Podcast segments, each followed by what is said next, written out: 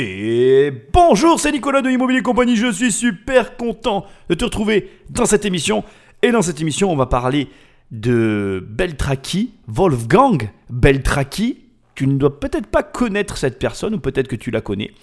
Bref, tu vas voir comment il s'est constitué 35 millions d'euros, ou dollars, pardon, 35 millions de dollars de patrimoine. Enfin, je vais pas trop t'en dire. Je vais t'entraîner dans une émission très particulière. On va décortiquer euh, un mouvement et un mécanisme financier très singulier. On va aller dans le marché de l'art. Et je vais choisir de te prendre un criminel pour ça. Euh, Wolfgang Betraki, dont tu vas découvrir l'histoire si tu ne la connais pas.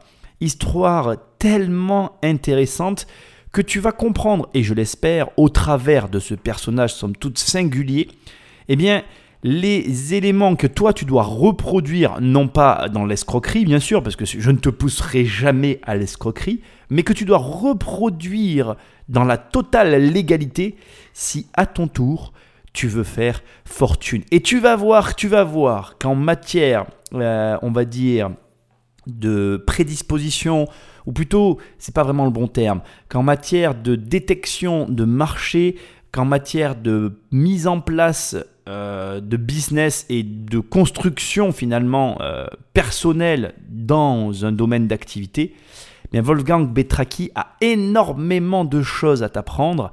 Et encore une fois, voilà, j'insiste et je suis obligé de commencer cette émission par des recommandations. Je ne te pousse pas vers euh, le crime organisé, je ne te pousse pas vers l'illégalité. Non, encore une fois, on analyse des comportements qui peuvent te permettre de faire fortune. Sans plus attendre, je vais passer l'usage pour qu'on rentre tout de suite dans cette émission qui va être, je te le dis immédiatement, passionnante. En tout cas, moi, elle m'a passionné. Mais avant, et comme d'habitude, je t'invite à me laisser un commentaire et des étoiles là où tu écoutes cette émission, car ça m'aide énormément. C'est la manière de me faire connaître dans le podcast. Et même si aujourd'hui, eh bien, l'émission prend une envergure euh, vraiment énorme, j'ai besoin de toi prends ces quelques secondes, je t'assure, ça m'aide énormément. Et puis, si tu fais partie de la famille, tu prends le téléphone d'un ami et tu l'abonnes sauvagement à l'émission. C'est ce qui m'aide encore le plus. Et puis tu peux, bien évidemment, si tu le veux, aller sur mon site immobiliercompagnie.com, télécharger les 100 premières pages de mon livre, Devenir riche sans argent. Et puis, si tu veux ce livre, parce que les 100 pages t'ont euh, enjoyé ou elles t'ont juste transporté dans un autre univers, eh bien tu vas sur Amazon, tu tapes juste riche, et je suis en première page, oui, oui, je sais. Et enfin, si tu veux travailler avec moi, si tu veux passer à la vitesse supérieure, tu vas sur immobiliercompagnie.com, tu as un onglet programme, tu as le programme 1 million, je t'aide à avoir 1 million d'euros, c'est aussi simple que ça. Et puis tu as le programme 10 millions, je t'aide à avoir 10 millions d'euros. Tu peux prendre les deux si tu veux, comme ça je t'aide de 0 à 10 millions. Enfin bref, tu fais ce que tu veux. Tu peux même cocher la case et avoir un accompagnement one-to-one avec moi. Je te laisse aller voir en quelques clics. On travaille ensemble. Bref, aujourd'hui, donc tu l'as compris, on va à la rencontre de Wolfgang Betraki. Beltraki, alors B-E-L-T-R-A-2-C-H-I, si jamais tu veux le voir, voir son visage, découvrir un peu le personnage, voir les émissions, etc. Tu sais que moi je retravaille à partir de base d'émissions et que je fais des recherches à côté. Bref, on fonce, on fonce. C'est parti, Magnéto Patrick. Wolfgang Beltraki s'appelle en réalité Wolfgang Fischer. Il naît dans une Allemagne en pleine reconstruction au sortir de la guerre, le 4 février 1951, à Gellenkirchen, une petite ville du nord du pays. La mère de Wolfgang est professeur privé. Son père, Wilhelm Fischer, exerce un métier singulier qui va marquer profondément le jeune Wolfgang. Il est restaurateur de tableaux dans les églises de la région. Wolfgang Beltraki a dit que dès son enfance, il a commencé à dessiner et à peindre parce qu'il était entouré de gens qui travaillaient là-dedans. À l'exception de son grand frère, tout le monde peignait dans la famille. Il disait que c'était naturel, comme de se brosser les dents. Tous les jours, il peignait. J'ai une question pour toi. J'ai une question qui me taraude. À ton avis, si tu fais une chose depuis ta petite enfance et que tu la fais tous les jours, tous les jours depuis ta petite enfance, qu'est-ce que tu es lorsque tu es un adulte par rapport à cette activité. Ouais, ouais, ouais, t'as raison, c'est exactement ça. T'es un génie, ouais. Quand t'as fait un truc tous les jours, tous les jours, inlassablement depuis toujours, il y a forcément un moment donné où tu vas finir comme un génie en fait. Alors je peux pas te dire à quel âge, je peux pas te dire à quel moment, parce que c'est toujours très compliqué de prédire l'avenir, c'est impossible. Mais j'ai une certitude, et je te le dis avec certitude. Bah, t'es un génie, mec. T'es un génie, t'as fait un truc tous les jours, tous les jours, tous les jours, inlassablement durant toute ta vie, à un moment donné ou à un autre, tu seras un génie en fait. C'est une certitude. Alors t'es en train de te dire, euh, ouais, mais Nicolas, euh, je sais pas, euh, tu dis ça, mais là, attends, je comprends pas, moi je serai jamais un génie, j'ai jamais rien fait toute ma vie, tous les jours, j'y arriverai jamais. En fait, c'est pas ça que tu dois retenir. Ce que tu dois retenir, ce que tu dois tirer comme enseignement de ce que je suis en train de te dire là, c'est qu'en réalité, ta capacité à réussir une chose, est directement lié au temps que tu y passes. C'est lourd de conséquences ce que je suis en train de te dire, parce que, euh, premièrement, tu dois comprendre une chose qui est très difficile à comprendre et qui implique un énorme questionnement sur soi. Qu'est-ce que tu fais aujourd'hui de tes journées qui t'amène à obtenir le résultat que tu veux? Je vais vraiment te poser la question avec, euh, on va dire, euh, arrogance, violence, et sans doute un brin de cette petite chose que toi tu vas qualifier tout seul en m'écoutant, de dire ouais c'est facile de dire ça, en gros tu vas te dire que ce que je dis c'est, c'est impossible, quoi. ça va te paraître impossible, mais si tu veux vivre de l'immobilier, si tu veux vivre de la bourse, si tu veux vivre du dessin, si tu veux vivre, bref, de ce que tu as envie en fait, si tu veux vivre de l'élevage de mouches, j'en sais rien moi, de n'importe quoi, est-ce que tu crois qu'en ayant un travail et qu'en faisant ça à côté de ton activité de rêve, tu vivras de ton, rêve, tu un jour La réponse, je te la donne, c'est non en fait. Tu sais quelle est la différence entre un, entre un professionnel et un amateur? Le professionnel ne fait que ça. À quel moment j'ai parlé d'argent là dans la phrase? Je vais te le redire, tu vois. Quelle est la différence entre un professionnel et un amateur? Le professionnel ne fait que ça. Je ne t'ai pas dit le professionnel ne vit que de ça. En réalité, pour moi, tu peux être un professionnel d'un domaine d'activité et ne pas en dégager de revenus. Hmm, c'est problématique cette situation-là, on est d'accord. Hein. Pas gagner d'argent et travailler dans quelque chose, c'est un vrai problème. Mais ce que j'essaye de te dire, c'est que si tu veux vivre d'une chose, il ne faut faire que cette chose. C'est assez contre-intuitif. Moi, je reçois des mails, euh, peut-être de ceux qui m'ont envoyé un mail. Euh, tu crois que je dois euh, quitter mon travail? Moi, je crois que est-ce que tu veux vivre de, de l'immobilier? Est-ce que tu veux vivre de la bourse? Est-ce que tu veux vivre de ton écriture? Si tu veux vivre de quelque chose, tu poses la question à personne en fait. À mon époque, encore une fois, quand moi j'ai commencé, je me suis pas posé la question. Hein. Il n'y avait pas, il y avait pas quelqu'un de toute façon à qui je pouvais poser la question déjà au départ. Aujourd'hui, il existe des gens à qui tu te dis je vais poser la question à ce mec parce qu'il dit, peut-être des trucs pas trop connes ou j'en sais rien, peu importe. Mais aujourd'hui, il y a des gens à qui on, pose des questions, je sais pas pourquoi d'ailleurs. Mais quand tu veux faire une. Enfin, moi, quand j'ai voulu le faire, j'ai posé la question à personne en fait. J'ai tout arrêté et je me suis lancé. Je gagnais zéro. Je gagnais zéro. Mais j'étais déjà un professionnel de l'immobilier parce que je ne faisais que ça. Tu comprends le mécanisme? Bon, venons un petit peu à l'analyse. Wolfgang, tu as compris le profil, un gamin élevé dans une famille assez singulière, dans laquelle on lui apprend à dessiner comme on se brosse les dents. On lui apprend à dessiner comme on va t'apprendre à marcher, à écrire, à faire tout un tas de choses et on va te le faire faire tous les jours. Ce qui fait que il a dans les mains une compétence qui lui est transmise immédiatement par son père qui lui donne non seulement une compétence, mais aussi qui fait que, en le faisant démarrer très tôt, il lui donne une avance sur euh, n'importe qui d'autre, parce que c'est pas euh, anodin en fait, hein, comme, euh, comme, comment dire, comme approche de, du dessin. En, lui faisant commencer très tôt, il lui donne une caractéristique tellement singulière par rapport à tous les autres qu'en fait, il, il, va avoir un don dans les mains, ce que les gens vont appeler un don. Moi, je ne crois pas à la douance. Voilà ce qu'est pour moi l'explication de la douance. On a pris quelqu'un, on a Mozart, hein, Wolfgang Mozart, qui a, exactement le même début d'histoire. Tu vas voir que la suite est assez différente, mais le début de l'histoire est exactement la même pour Wolfgang Mozart. On a donc un père qui fait jouer de l'instrument très tôt à un enfant, et qui fait qu'à un moment donné ou à un autre, quand tu commences très très tôt quelque chose, tu finis par être un génie forcément en fait. Il n'y a pas de mystère dans la vie quoi. Ce qui veut dire deux choses à ce stade. La première, c'est que, donc, comme je te l'ai dit tout à l'heure, le temps que tu passes à faire une chose est directement corrélé au résultat que tu convoites, premièrement.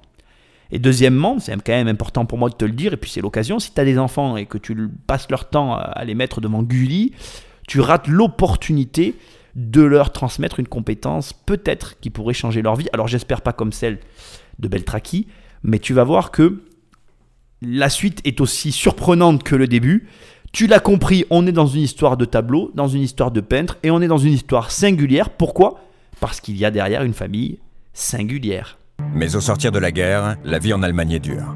Pour se faire un peu plus d'argent, Wilhelm Fischer a un deuxième métier. Le soir, dans son atelier, il reproduit des chefs-d'œuvre de grands maîtres qu'il revend ensuite sur les marchés. Des peintures de Rembrandt, Cézanne et Picasso. Le jeune Wolfgang passe de longues heures dans cet atelier, derrière son père silencieux. Donc là, tu as un enfant qui voit son père arrondir ses fins de mois avec une seconde activité qui consiste à copier des œuvres et à vendre ses copies pour mettre du beurre dans les épinards. Il faut comprendre dans cette histoire que chaque pièce a son importance et que quand on va revenir sur tout ça, tu es bien en tête chacun de ces éléments essentiels pour comprendre ce qui va amener une personne à faire un choix plutôt qu'un autre.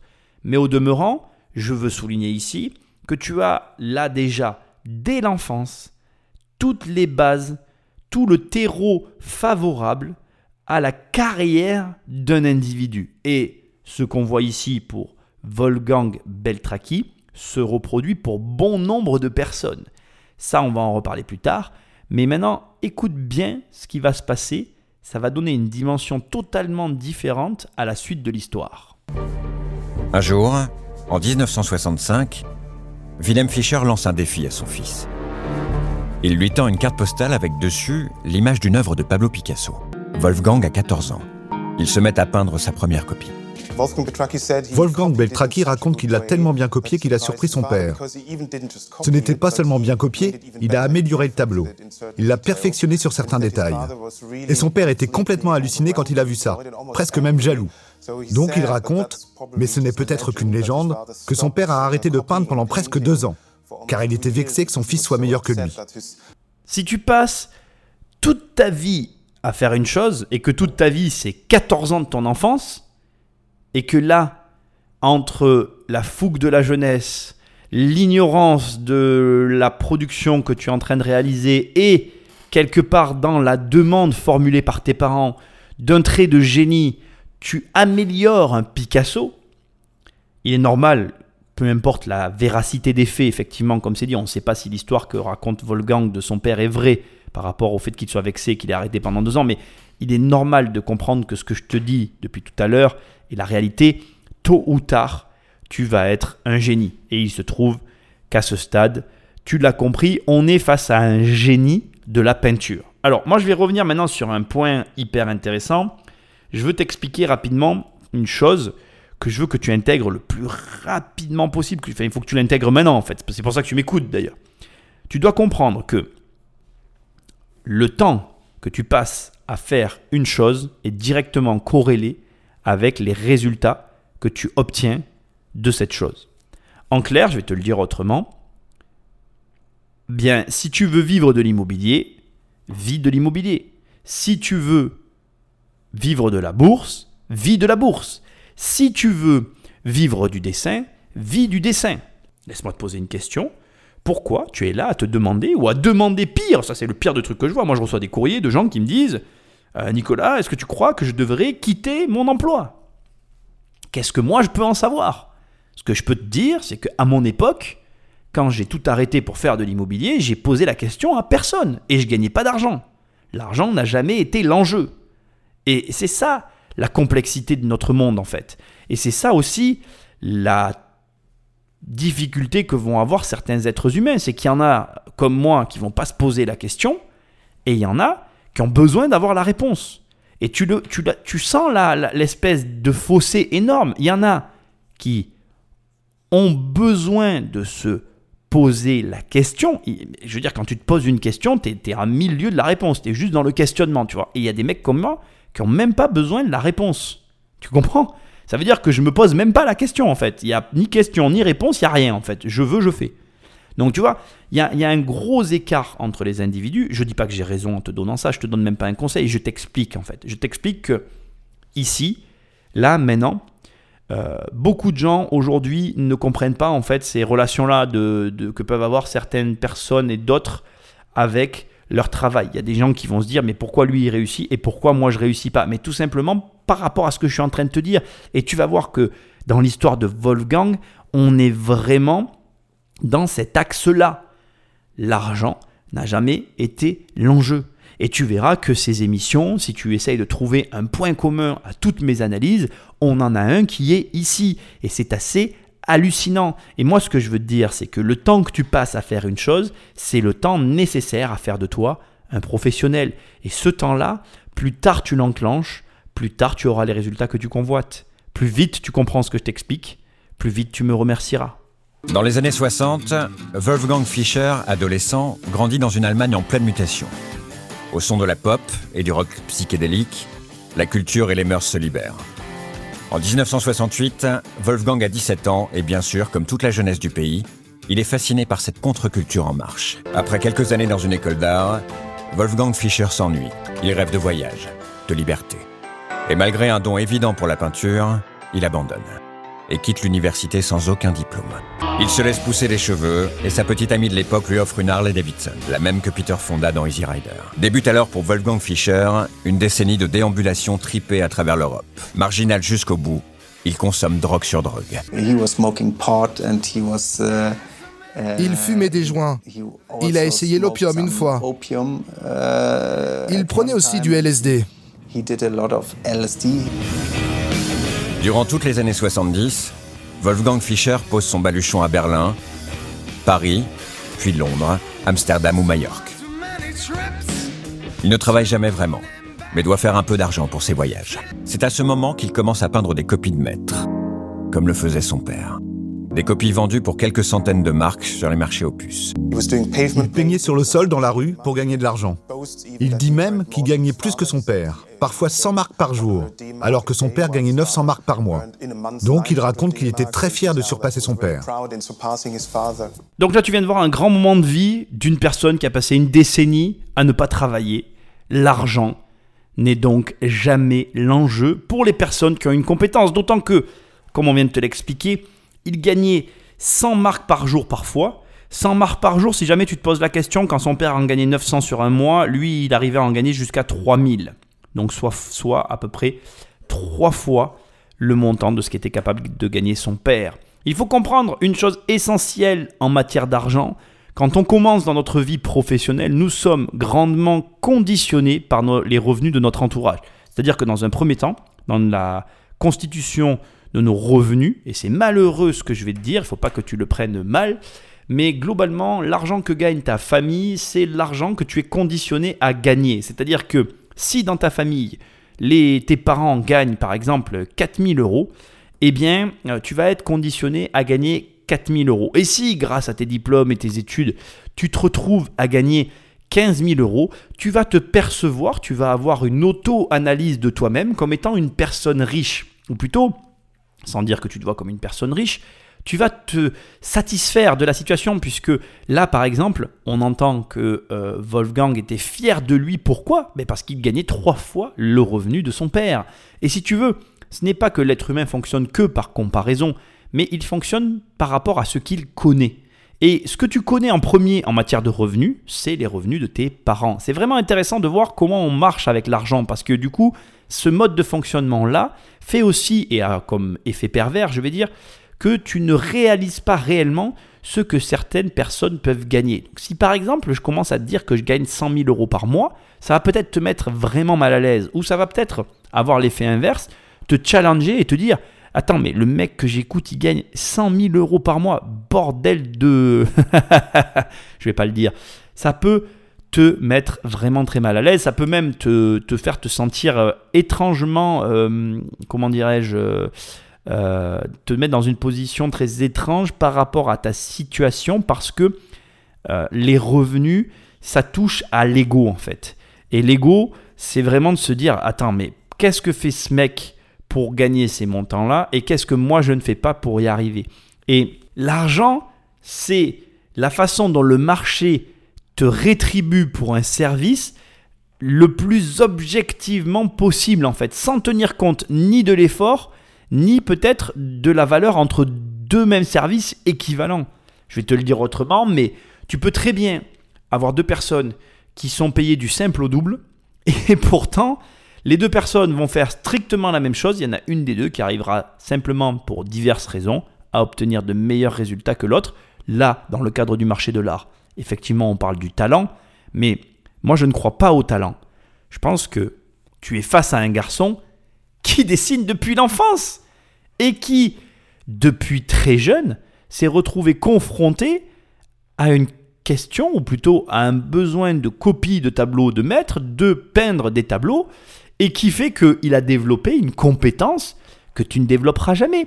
Si tu prends ton gamin et que tu le fais trader sur les marchés financiers depuis ses 5 ans jusqu'à ses 20 ans, ben, il n'y a aucun moyen de savoir de quoi il sera capable à ses 20 ans. Mais il sera forcément capable de faire beaucoup mieux qu'un gars qui a jamais tradé de toute sa vie. C'est une évidence. Pourtant, je suis toujours amusé de voir l'incompréhension que peut générer l'argent. Alors maintenant, posons-nous la vraie question. Pourquoi une personne est capable de gagner 100 000 euros par mois alors qu'une autre galère à gagner plus de 1000 euros par mois Bien tout simplement parce que l'environnement dans lequel tu évolues, les choix de vie ont été faits pour de l'argent. Alors que là, Wolfgang, dans ce que tu viens d'entendre, Beltraki, a vécu sa vie avec une compétence qu'il n'a jamais cessé de développer. Il ne l'a pas vécu pour l'argent. Et pendant que toi, tu as vécu pour de l'argent, lui, il a développé quelque chose en lui pour lequel il a investi autre chose que de l'argent. Et c'est quoi qu'il a investi? Pose-toi cette question. À ton avis, qu'est-ce qui fait que ce gars va se constituer un patrimoine indécent et que toi, tu n'as pas réussi? Là, je viens de te parler, là, tu es en train de te dire, attends, mais Nicolas, tu es en train de me faire un laïus sur 10 années de vie à prendre de l'opium, à déménager, et où le mec fait que se droguer, et, où il n'a pas gagné une thune, parce qu'il clairement, voilà, on vient de t'expliquer, le gars là pendant 10 ans, il n'a rien fait en fait. Et moi, je suis en train d'essayer de. Je sous-entends là, oui, et je le sous-entends. Hein. je, te dis que ce gars-là va gagner plus d'argent que nous tous réunis, et je te demande pourquoi. Alors, de manière tout à fait euh, rationnelle, tu n'as aucun argument à m'amener, mais moi, je vais te donner un argument que tu ne vois pas, et c'est pour ça que je suis là. En fait, il a fait des choix d'expérience. Il a développé son expérience. Là, ces dix années, il a développé son expérience. Qu'est-ce que font les artistes? Ils se shootent et ils peignent. Je suis désolé, hein, ça, peut te paraître un peu. C'est pas empirique ce que je te dis. Bien sûr qu'il y a des artistes qui se droguent pas, mais il y en a beaucoup qui ont cette espèce de flow. Hein. ils doivent atteindre un certain état pour arriver à produire leur art. Qu'est-ce qu'il a travaillé là? Il a travaillé l'état d'esprit pour arriver à produire son art. C'est complètement taré en fait ce que je te dis. J'imagine même que tu n'arrives peut-être pas à comprendre en fait. Mais pourtant, je t'assure que c'est la vérité en fait. C'est pas ce que tu crois en fait, l'argent. C'est pas ce que tu crois. Et l'argent, si tu travailles pour lui, il ne te produira jamais le résultat que tu veux en fait. Il faut que tu travailles pour ton art. Et tu vas vraiment voir dans cette émission qu'on n'est qu'au début d'une histoire juste hallucinante d'un mec qui a passé sa vie à travailler son art. Et son art, c'est quoi? Copier des tableaux. Wolfgang Fischer a 27 ans. Il lui arrive parfois de s'atteler à ses propres créations sans copier d'autres artistes. En 1978, trois de ses toiles sont exposées dans un musée à Munich en Allemagne. C'était des peintures surréalistes, travaillées dans le style de la photo, avec de la peinture acrylique sur toile. Et elles ont dû avoir un petit succès parce qu'elles ont été exposées à la Haus der Kunst en 1978. Le jeune peintre arrive à vendre une de ses toiles pour 15 000 marques allemands, soit près de 8 000 euros. Une galerie lui propose même un contrat. À ce moment-là, la vie de Wolfgang Fischer aurait pu prendre un tout autre tournant. Pourtant, il refuse de signer. La vie d'artiste l'intéresse peu. Fainéant, il préfère la vie simple et les voyages au travail pénible et précaire d'un peintre professionnel. Si vous êtes un artiste qui commence à vivre de son art, vous ne gagnez pas beaucoup les premières années de votre carrière.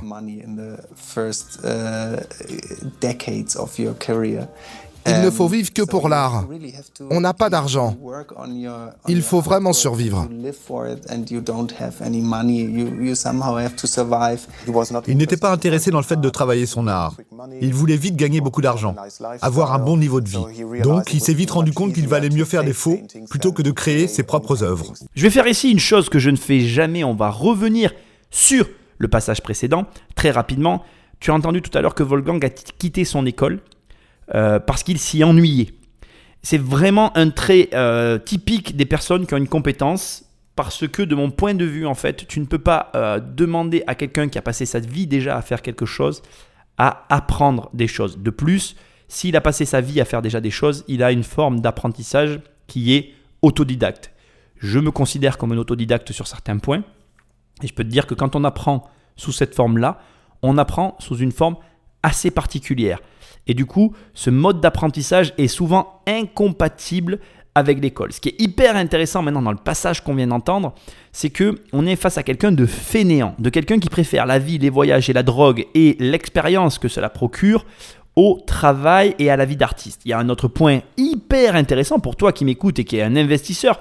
Moi, j'aime dire que les investisseurs ont la même vie que les artistes et moi qui ai vécu de mes investissements, je peux te confirmer une chose, qui ai vécu de mes investissements et financer mes investissements avec mes investissements, donc sans avoir des revenus à côté qui me permettaient de refinancer mes immeubles, je peux te dire que ce que vient de dire là les critiques d'art, les personnes qui sont intervenues, est totalement vrai.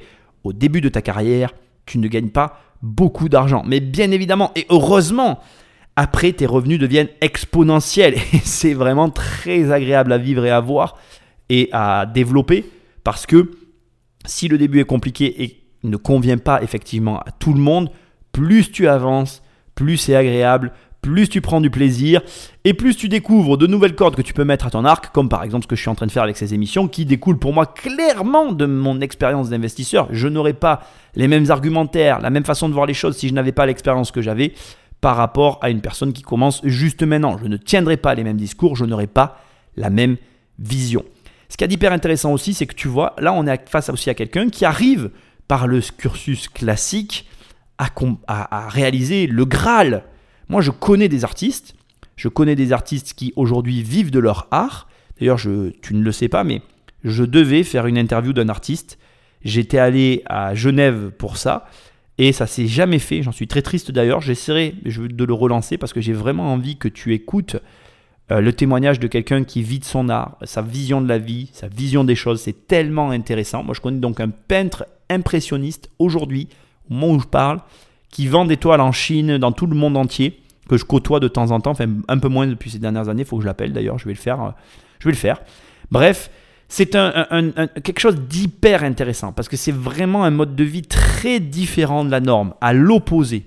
Tu dois vendre, comme euh, on l'a dit là, tu vois, ils vendent une toile 15 000 marques, donc 8 000 euros pour arriver à encaisser de l'argent. Entre chaque vente de toile, il n'y a pas d'argent qui rentre. Ça ressemble vraiment à de l'immobilier en fait. Sauf que les montants sont différents. Ça peut décoller beaucoup plus haut. Je te jure, c'est vrai. L'art, c'est oufissime. Et donc, du coup, on revient toujours à, Wolfgang maintenant.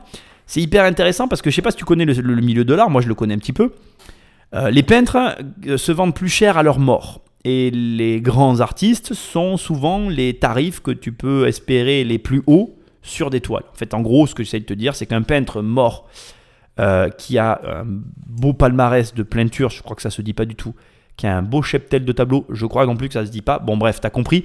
Qui a, qui a développé son art avec un certain nombre de tableaux en circulation, et la personne qui se vendra le plus cher.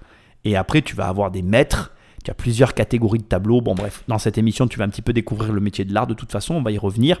Ce que j'essaye de te dire, c'est que Wolfgang est une personne qui connaît très bien tout ce milieu. Et donc, comme quelqu'un qui s'y connaît, il n'a pas envie de suivre un cursus qu'il sait déjà à l'avance comme étant euh, ben, un cursus long. Il veut ce que tu veux, toi qui m'écoutes. Il veut ce que toutes les personnes aujourd'hui veulent. Il veut de l'argent rapidement, facilement et de préférence en quantité très importante pour satisfaire à ses besoins de liberté. Et donc, comme il sait ce qu'il veut et qu'il n'est pas drivé par l'argent, il a le luxe de pouvoir dire non parce qu'il connaît déjà la vie sans argent. Il n'a pas besoin d'argent parce que ce que tu dois savoir, c'est que le plus dur, c'est pas d'avoir de l'argent. Le plus dur, c'est d'avoir de l'argent et de ne plus en avoir.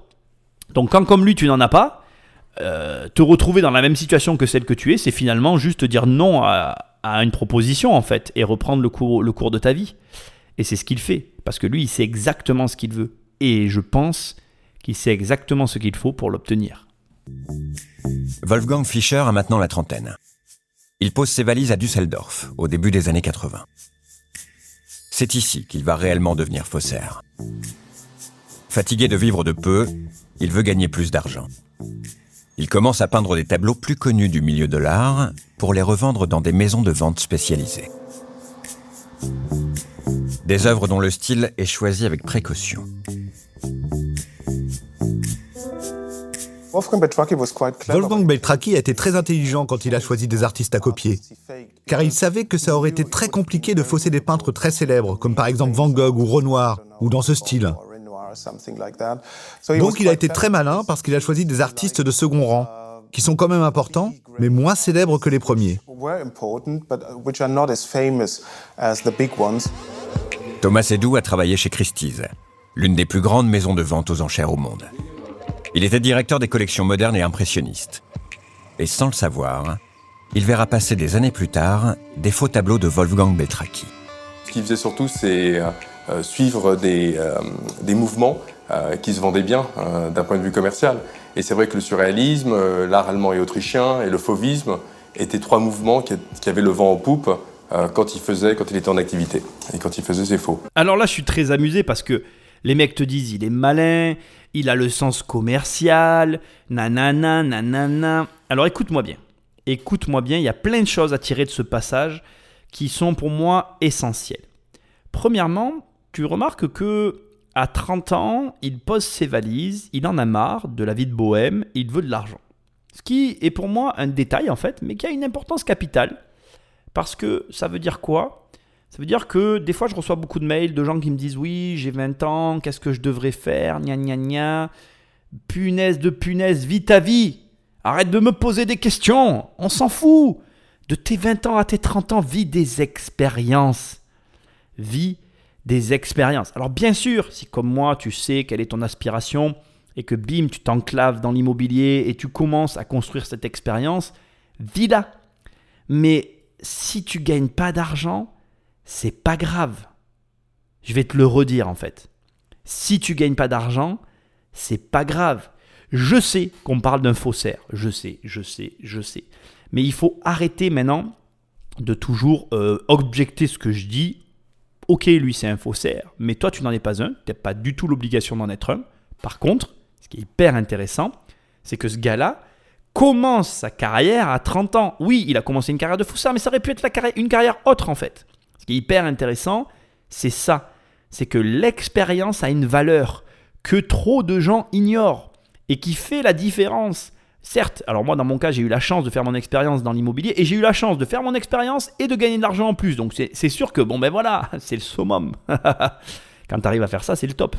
Mais ce que j'essaye de te dire, c'est que tu n'es pas obligé. Et ça, c'est vraiment génial. Deuxième point qui m'amuse énormément dans ce qui a été dit et que je souligne parce que c'est hyper important. Donc comme je disais tout à l'heure, il est malin, il est ci, il est là. Non, le gars il fait ça depuis qu'il est gamin. Le gars il fait ça depuis qu'il est gamin. Et même durant ces années de, euh, je me shoot, euh, je fais Easy Rider avec ma Harley, machin bidule. Euh, même là, il faisait des tableaux encore pour vivre. Il fait ça depuis toujours. Il connaît son marché. Et il le connaît tellement bien qu'il sait ce sur quoi il peut se hasarder et où il peut le vendre que ce sur quoi il ne doit pas aller et où il ne doit pas le vendre. Et qu'est-ce que toi tu dois en tirer en fait? C'est exactement ce que tu dois être en immobilier. Connais ton marché. Et là, l'émission semble se connecter comme si une force divine avait écrit ce texte. et oui, l'expérience la connaissance. Et voilà, et voilà ce que tu dois faire. Si tu m'écoutes, tu me remercieras. Si tu m'écoutes, tu te diras Oh bordel de cul, il avait raison. J'ai été vulgaire, mais c'est la vérité. C'est la vérité. C'est l'expérience et la connaissance qui vont te donner le résultat. Comment on acquiert ces deux choses-là En y passant du temps? Il n'y a pas de magie en fait. On ne construit pas un empire en claquant des doigts. Et là, tu vas voir que toutes ces années, on parle de 20 ans, mec. Hein. Je veux bien que tu. Même plus, parce qu'il le fait depuis qu'il est gamin. On parle de 20 ans de travail. Vont faire que d'un coup, eh ben ça va exploser. Mais c'est une autre idée. Une idée géniale qui permet à Wolfgang Fischer de réellement débuter sa carrière de faussaire. Car il le sait, la pure copie de tableau est très risquée. Alors il va développer une technique jamais vue jusqu'ici. Il se met à peindre des sortes d'inédits, peints à la manière de. Pour cela, il utilise ce qu'on appelle des catalogues raisonnés, sorte d'inventaire exhaustif des œuvres d'un artiste.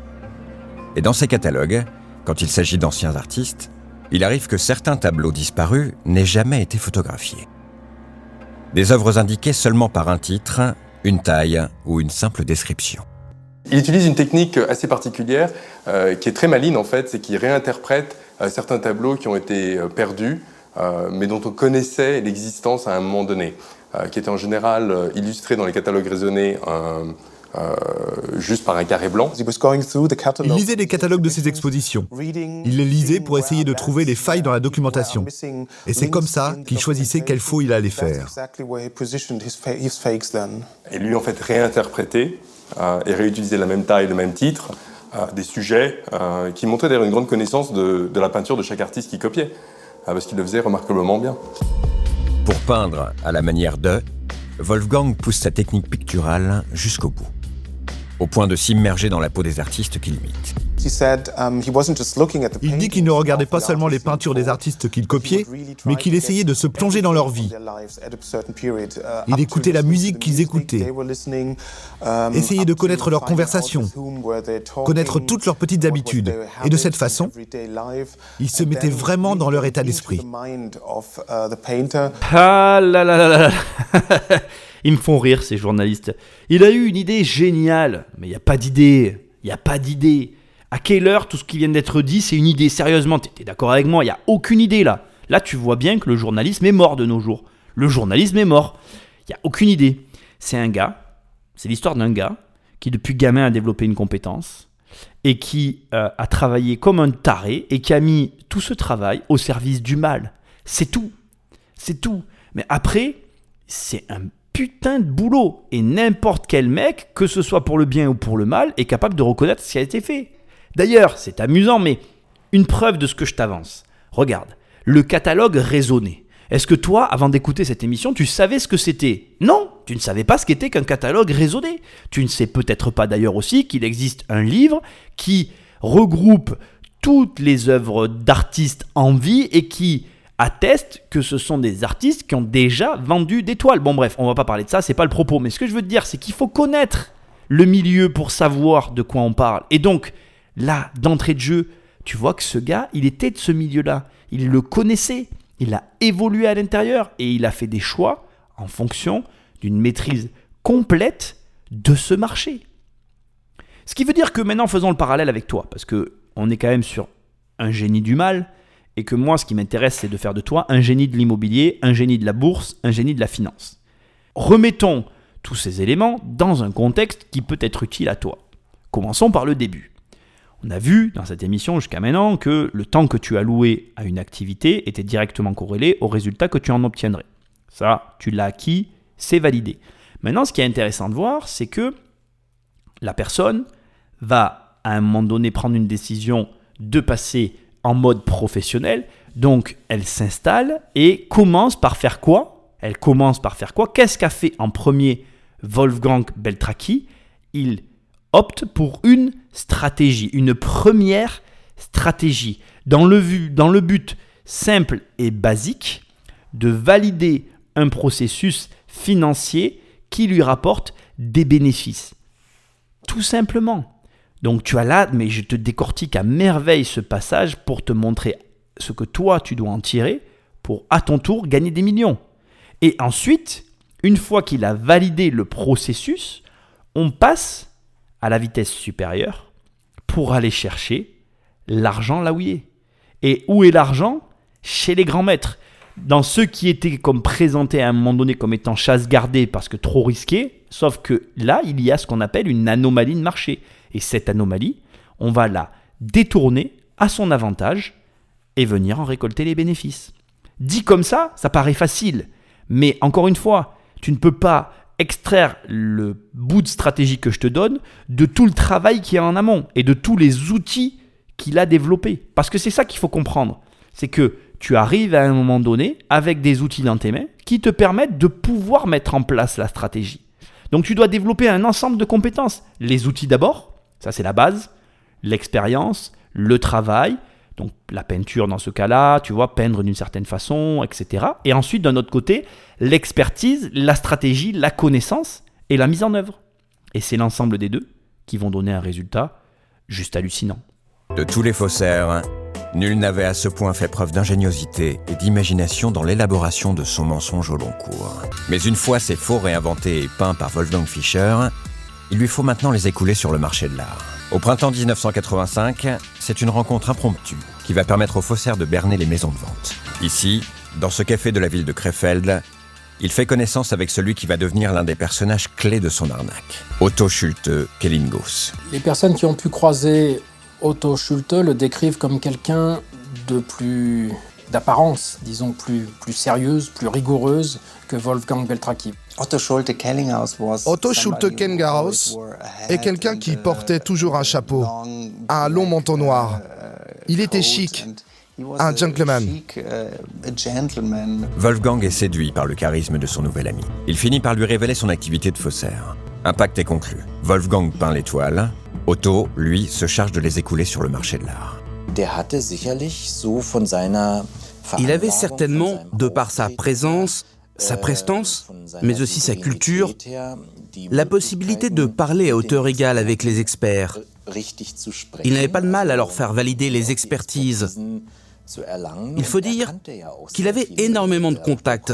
C'était loin d'être un inconnu dans le milieu de l'art.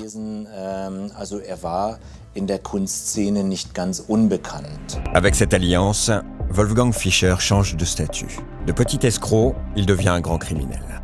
La collaboration des deux hommes est rapidement fructueuse. Le bagou d'Otto Schulte fait mouche sur le marché de l'art. Avec cette manigance, les deux compères parviennent à duper de nombreux professionnels. Il suffit d'une rencontre. Il suffit d'une rencontre. Alors là, il est temps pour moi d'aborder un thème euh, pas propre à l'immobilier, euh, mais propre à beaucoup de sujets euh, et et de comment dirais-je, de situations professionnelles l'erreur que, fait, que nous faisons tous d'ailleurs, qui est de croire que nous pouvons tout faire, qui est de croire qu'une seule personne peut arriver à faire euh, tout. C'est lié pour moi à ce mythe de l'idée, tu vois, tout à l'heure, il a une idée géniale. En vérité, euh, il faut que tu comprennes que, voilà, comme c'est dit là, dans le passage qu'on vient de passer, c'était un petit escroc notoire, et que s'il n'avait pas trouvé une autre personne avec qui travailler, il n'aurait jamais passé la seconde étape. Et je suis désolé de te le dire si tu m'écoutes, mec, mais moi j'ai tendance à gravement l'oublier, mais je travaille avec ma mère en fait. C'est vrai que ça paraît bizarre de dire ça. D'ailleurs, je peux te le confesser, il y a eu une période de ma vie quand j'étais jeune, tu as envie de t'émanciper, tu n'as pas envie de dire que je travaille avec ma mère. Aujourd'hui, je l'assume totalement, mais j'ai pas toujours été comme ça. Et en fait, le fait de travailler avec ma mère, ça m'aide beaucoup. Et ma mère, il se trouve qu'elle est complémentaire avec moi. C'est une chance qu'on soit complémentaire. Mais si elle ne l'avait pas été, j'aurais dû travailler avec quelqu'un d'autre pour arriver à avoir ce résultat-là tu dois comprendre que seul, tu n'arriveras pas à l'ambition que tu t'es fixée, surtout si cette ambition est énorme. À toi de l'accepter. Et plus vite tu l'accepteras, euh, plus vite tu feras comme euh, Otto et Wolfgang, tu atteindras des sommets. Alors, je ne vais pas euh, rentrer dans le truc de leur association, etc. Je voulais que tu vois un peu comment ça s'était passé. L'histoire, je la trouve hyper intéressante.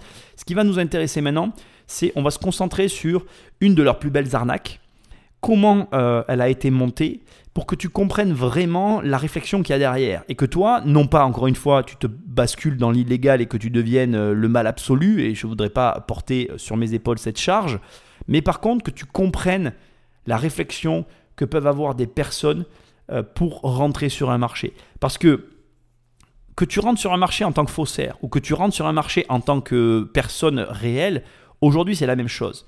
Aujourd'hui, la réflexion qu'il y a derrière, elle est tout autant intéressante d'un côté que de l'autre. Et moi, ce que je veux, en fait, dans tout ça, c'est que toi, tu sois capable d'arriver à ce niveau d'analyse. Parce que de toute façon, les outils euh, soit tu les développeras par toi-même et tu vas y perdre 10 ou 15 ans, soit tu vas les développer au travers de programmes, les miens, ceux d'autres personnes, parce que moi, mes programmes, finalement, quand je te donne mon outil pour aller euh, lever des prêts à la banque, ben, tu vas bénéficier de 15 ans d'expérience pour aller lever des prêts à la banque. Donc ça a une valeur, tu vois. Et donc, si tu veux, les outils, tu as mille et une façons aujourd'hui de les acquérir. C'est toi de choisir la façon dont tu veux les acquérir. Par contre, la stratégie, ce qu'on est en train de voir, ça, ça s'apprend en fait. Et c'est vachement intéressant de comprendre ce qu'il y a derrière et comment on opte pour la bonne stratégie. L'un des musts du duo, des faux tableaux de l'expressionniste allemand Johannes Moltzan. Un artiste qui a fui le régime nazi en 1938, laissant derrière lui de nombreuses œuvres. Des tableaux aujourd'hui disparus et inconnus de tous. Imitant le style de Moltzan, Wolfgang Fischer imagine de fausses toiles dans son atelier. Puis Otto invente une histoire pour expliquer leur réapparition. Le duo écoule une douzaine de peintures. Et les prix de vente n'ont plus rien à voir avec les tableaux que Fischer vendait chez les antiquaires. L'un des faux Molzan leur rapporte presque 41 000 euros. Les maisons de vente n'y voient que du feu. Le style est parfaitement imité. Coup de pinceau, finesse du trait et quantité de peinture, le faussaire fait preuve d'une grande précision. Très prudent, il se tient aussi au courant des vérifications pratiquées lors des ventes de toiles de valeur. Dans des laboratoires comme celui-ci à Londres, certaines toiles sont analysées dans le moindre détail. Nicolas Histo est le scientifique qui, des années plus tard, démasquera la fraude de Wolfgang Fischer. On cherche dans le tableau tout ce qui correspond ou pas à sa date supposée de fabrication tout ce qui peut être anachronique en fait.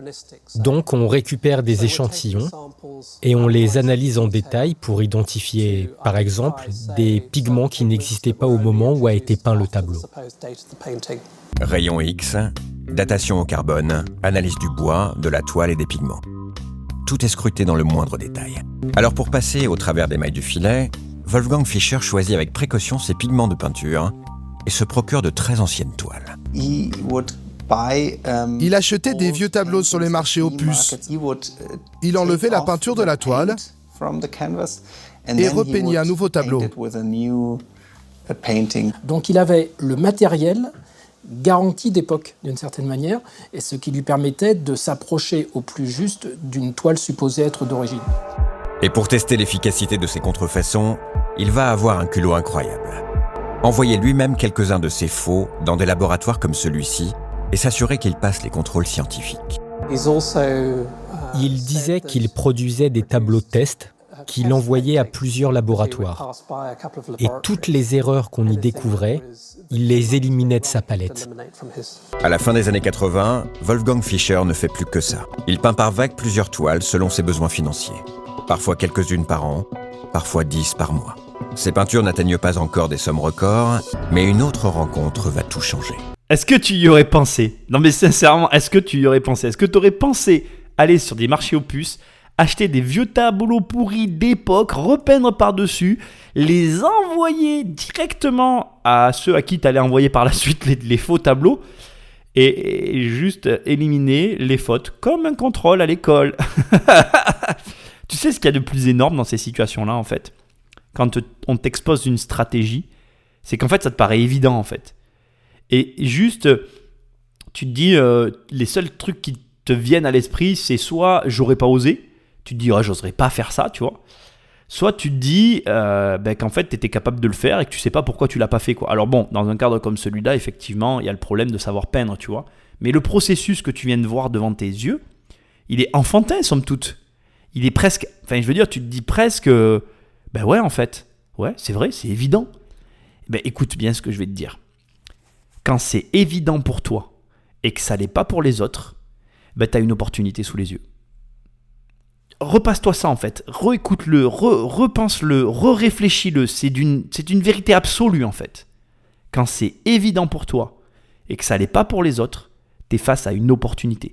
Tu peux pas t'imaginer le nombre de fois dans ma vie où je dis quelque chose à quelqu'un et je vois dans les yeux de la personne, je vois le désarroi, tu vois, je vois le, on se regarde, tu vois, et dans, dans, dans, ses yeux, je me dis, non mais c'est pas possible en fait. Euh.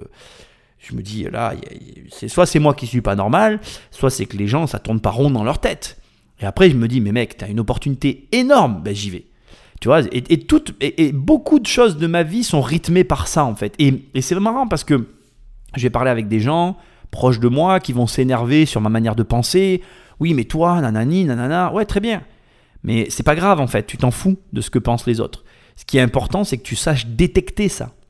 Et c'est vraiment marrant parce que là, le processus que tu viens. Mais réécoute ce passage, pour moi, il est anthologique presque. C'est d'anthologie. C'est presque tu peux l'écouter en boucle quoi parce que c'est tellement évident en fait tu te dis ben oui en fait oui suffit d'envoyer au labo ils vont me dire ce qui va pas suffit de supprimer ce qui va pas jusqu'à ce que ça aille et après je suis prêt à, y aller quoi.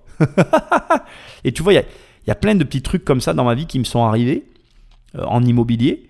Des trucs tout bêtes où j'ai pu squeezer des fois des, des, systèmes où je dois payer des choses que je paye plus maintenant parce qu'en fait j'ai compris comment ne pas les payer et pour l'instant ça marche et je me pose pas la question. Je me dis allez c'est évident pour moi mais c'est pas grave c'est pas évident pour les autres. Finalement c'est pas mon problème en fait. Ça sera leur problème. Moi j'avance alors je fais rien d'illégal encore une fois et là on est dans l'illégalité c'est certain et encore une fois je veux bien que tu fasses la part des choses je suis vraiment dans une émission à prendre avec des pincettes je décortique un mode de fonctionnement mais je veux pas que tu deviennes, que tu deviennes un, faussaire, hein, on est bien d'accord. Ce que je veux que tu vois, c'est que souvent, c'est très simple. Et c'est tellement simple que les gens même, ils vont te dire, mais attends, mais c'était si simple, tout le monde l'aurait déjà fait. Euh, oui, ou alors euh, les gens, en fait, euh, c'est pas évident pour eux, parce qu'en fait, ils pensent pas comme ça. Et si c'est évident pour moi, c'est que c'est forcément une opportunité. Donc, je vais pas euh, te, faire du blabla sur du blabla. Tu as compris le principe. Moi, ce que je veux que tu vois, c'est qu'en fait, souvent, on a tendance à se compliquer les choses alors que c'est juste enfantin. Et le vrai fond du problème, c'est une question qui est légitime, c'est comment arriver à penser comme ça en fait. Comment moi aujourd'hui, avec mon mode de pensée compliqué, je fais pour penser comme toi Nicolas, comme Wolfgang ou comme tous ces gens-là. La, Seule chose que je te répéterai jamais assez dans cette émission, c'est que bien évidemment, tu mets euh, tout ce que je t'apprends au service euh, d'un système financier qui œuvre dans la justice et pas dans l'illégalité, bien évidemment. Hein On est d'accord Ok. Dernier point que je veux te donner qui est quand même hyper intéressant, il faut que tu comprennes une chose qui, qui est essentielle, c'est que tout ça c'est évident aujourd'hui avec le recul parce que je te montre tout le le cheminement de ce faussaire. Mais à l'époque, quand tout ça a été mis en place, du temps de, des personnes qui ont vécu dans les années 80, tout ça, personne n'était focalisé sur cette personne-là, il ne voyait la supercherie. Il est évident que toute chose qui arrive, une fois qu'elle s'est produite, paraît évidente. Mais quand on la vit, elle a un angle totalement différent, et c'est tout l'enjeu. Et ça revient à ce que je te disais dans toute cette émission. Le seul moyen pour arriver à ces résultats-là, et pour qu'un jour il y ait un petit gars comme moi qui fasse une émission sur toi, c'est de vivre les choses. C'est de les vivre. Et tu dois te donner les moyens de vivre les choses. Et, tu, te donnes les moyens qu'il faut pour arriver à vivre l'expérience. Et si tu la vis, il n'y a aucun moyen de savoir si c'est pas toi ou ton frère ou je ne sais qui qui va arriver à toucher le jackpot. Parce que là maintenant on va passer à la rencontre qui va juste changer sa vie et tu vas voir que c'est tout le cursus qu'on vient de voir et que je viens de t'expliquer qui va faire qu'il va passer dans un, niveau euh, stratosphérique. D'ailleurs, euh, ben, tu vas voir, c'est juste euh, hallucinant. En 1992, Wolfgang Fischer habite autour de Cologne. Il rencontre une jeune femme de 34 ans, Hélène Beltraki. C'est une blonde aux yeux bleus charmante et passionnée par l'art. Hélène est frappée par le charisme de Wolfgang et tombe très vite sous son charme. Béatrice Bray sera plus tard la voisine et une amie proche des Beltraki. Elle connaît bien l'histoire du couple. Je sais pas s'ils se sont rencontrés, oui, ça a été Peut-être un coup de foudre, bon, je ne peux pas certifier, mais la manière dont il le racontait, euh, je pense que c'était une sorte de coup de foudre, oui. En 1993, il se marie. Wolfgang Fischer prend le nom de sa femme et devient Wolfgang Beltraki. C'est le début d'une association détonnante. Ils se sont rencontrés et sont tombés amoureux. Uh, uh, Ensuite, ils sont devenus ce couple à la Bonnie and Clyde. Uh, oui, une sorte de couple de criminels. Dès les premiers jours, Hélène perce le secret de son mari. Sur les murs de la maison, elle remarque de très nombreuses peintures qui datent du début du XXe siècle. La jeune épouse prend sa décision. Elle va aider son mari dans cette vaste arnaque. À eux deux, ils vont élaborer un scénario impensable. Une idée de génie qui va leur permettre de vendre des toiles pour des millions d'euros. Une manigance qui n'hésite pas à s'appuyer sur la part la plus sombre de l'histoire de leur pays. Dans les années 30 en Allemagne, sous le régime nazi, de très nombreuses œuvres d'art ont disparu. Les Beltraki s'intéressent à une collection en particulier, celle d'Alfred Fleckheim, un marchand d'art qui a fui précipitamment le pays en 1933, laissant derrière lui toute une partie de sa collection. Ralph Jentsch est le seul expert au monde à avoir étudié la vie de ce collectionneur. Dans la collection Fleckheim, de nombreux tableaux de maîtres ont été confisqués par les nazis après sa fuite. Des toiles que personne n'a vues depuis plus de 60 ans. Wolfgang et Hélène veulent faire réapparaître ces peintures sur le marché, car ils savent que sur ce genre d'œuvre, les prix de vente sont colossaux. Mais pour cela, il leur faut d'abord inventer un joli scénario. Ils ont alors l'idée toute simple d'utiliser le grand-père d'Hélène, Werner Jägers. Adolescent, celui-ci habitait juste à côté du marchand d'art, Alfred Fleckheim. Les deux hommes ne se sont jamais rencontrés, mais les Beltraki imaginent une fiction où le collectionneur aurait bradé au grand-père d'Hélène de nombreuses toiles pour une bouchée de pain. Et après, M. Jäger les aurait cachés, euh, parce qu'évidemment c'était considéré pendant la guerre et sous le régime nazi comme des œuvres dégénérées. Et donc, par la force des choses, elles ne sont réapparues que plus tard, que beaucoup, beaucoup plus tard par ses descendants, par ses petits-enfants, euh, qui ont finalement euh, décidé de les vendre un par un. C'était un peu ça l'histoire. Le scénario est parfait, mais pour le rendre crédible, il manque un détail, une minuscule preuve. À partir d'une photo d'Alfred Fleckheim, Wolfgang Beltraki fabrique cette étiquette qu'il colle derrière ses faux tableaux. Il trempait les étiquettes dans du thé. Il les vieillissait artificiellement. Difficile à croire, mais cette simple étiquette suffit alors à convaincre les experts. Et quand l'un d'entre eux se montre suspicieux, le couple, d'une audace incroyable, n'hésite pas à fabriquer des preuves totalement farfelues. En 1995, alors que le couple cherche à vendre ce faux tableau Girl with Swan d'Heinrich Kampe donc, une maison de vente leur demande des preuves de la véracité de leur histoire. Hélène Beltraki présente alors cette vieille photo jaunie au bord d'enclé. On y voit une femme qu'elle présente comme sa grand-mère, Joséphine Jägers, assise devant des tableaux de la soi-disant collection retrouvée. En réalité, le cliché est complètement truqué. En fait, ils ont recomposé une photo qui imitait les anciens clichés d'époque, avec la grand-mère assise et au fond les tableaux soi-disant originaux. Mais en réalité, il s'agissait d'Hélène, assise sur cette chaise, habillée de vêtements d'époque.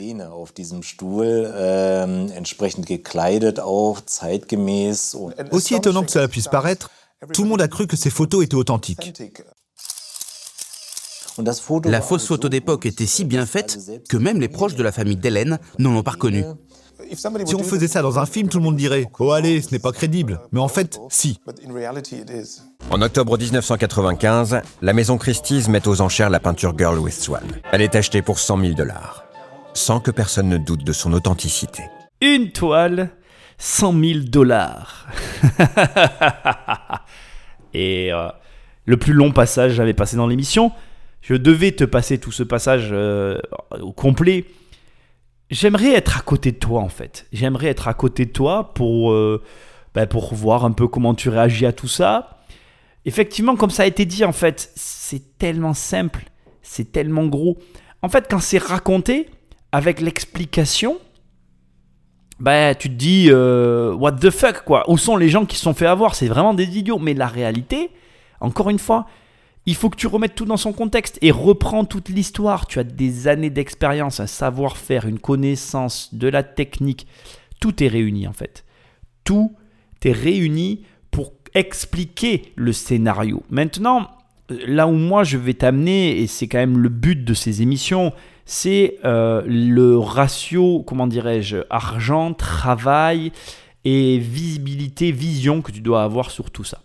Moi, je veux que tu tires de cette histoire une première chose, en fait, qui est pour moi, mais tellement, mais aujourd'hui, c'est presque mon karma de vie. J'exagère un peu en disant ça, mais je veux que ça te marque, en fait.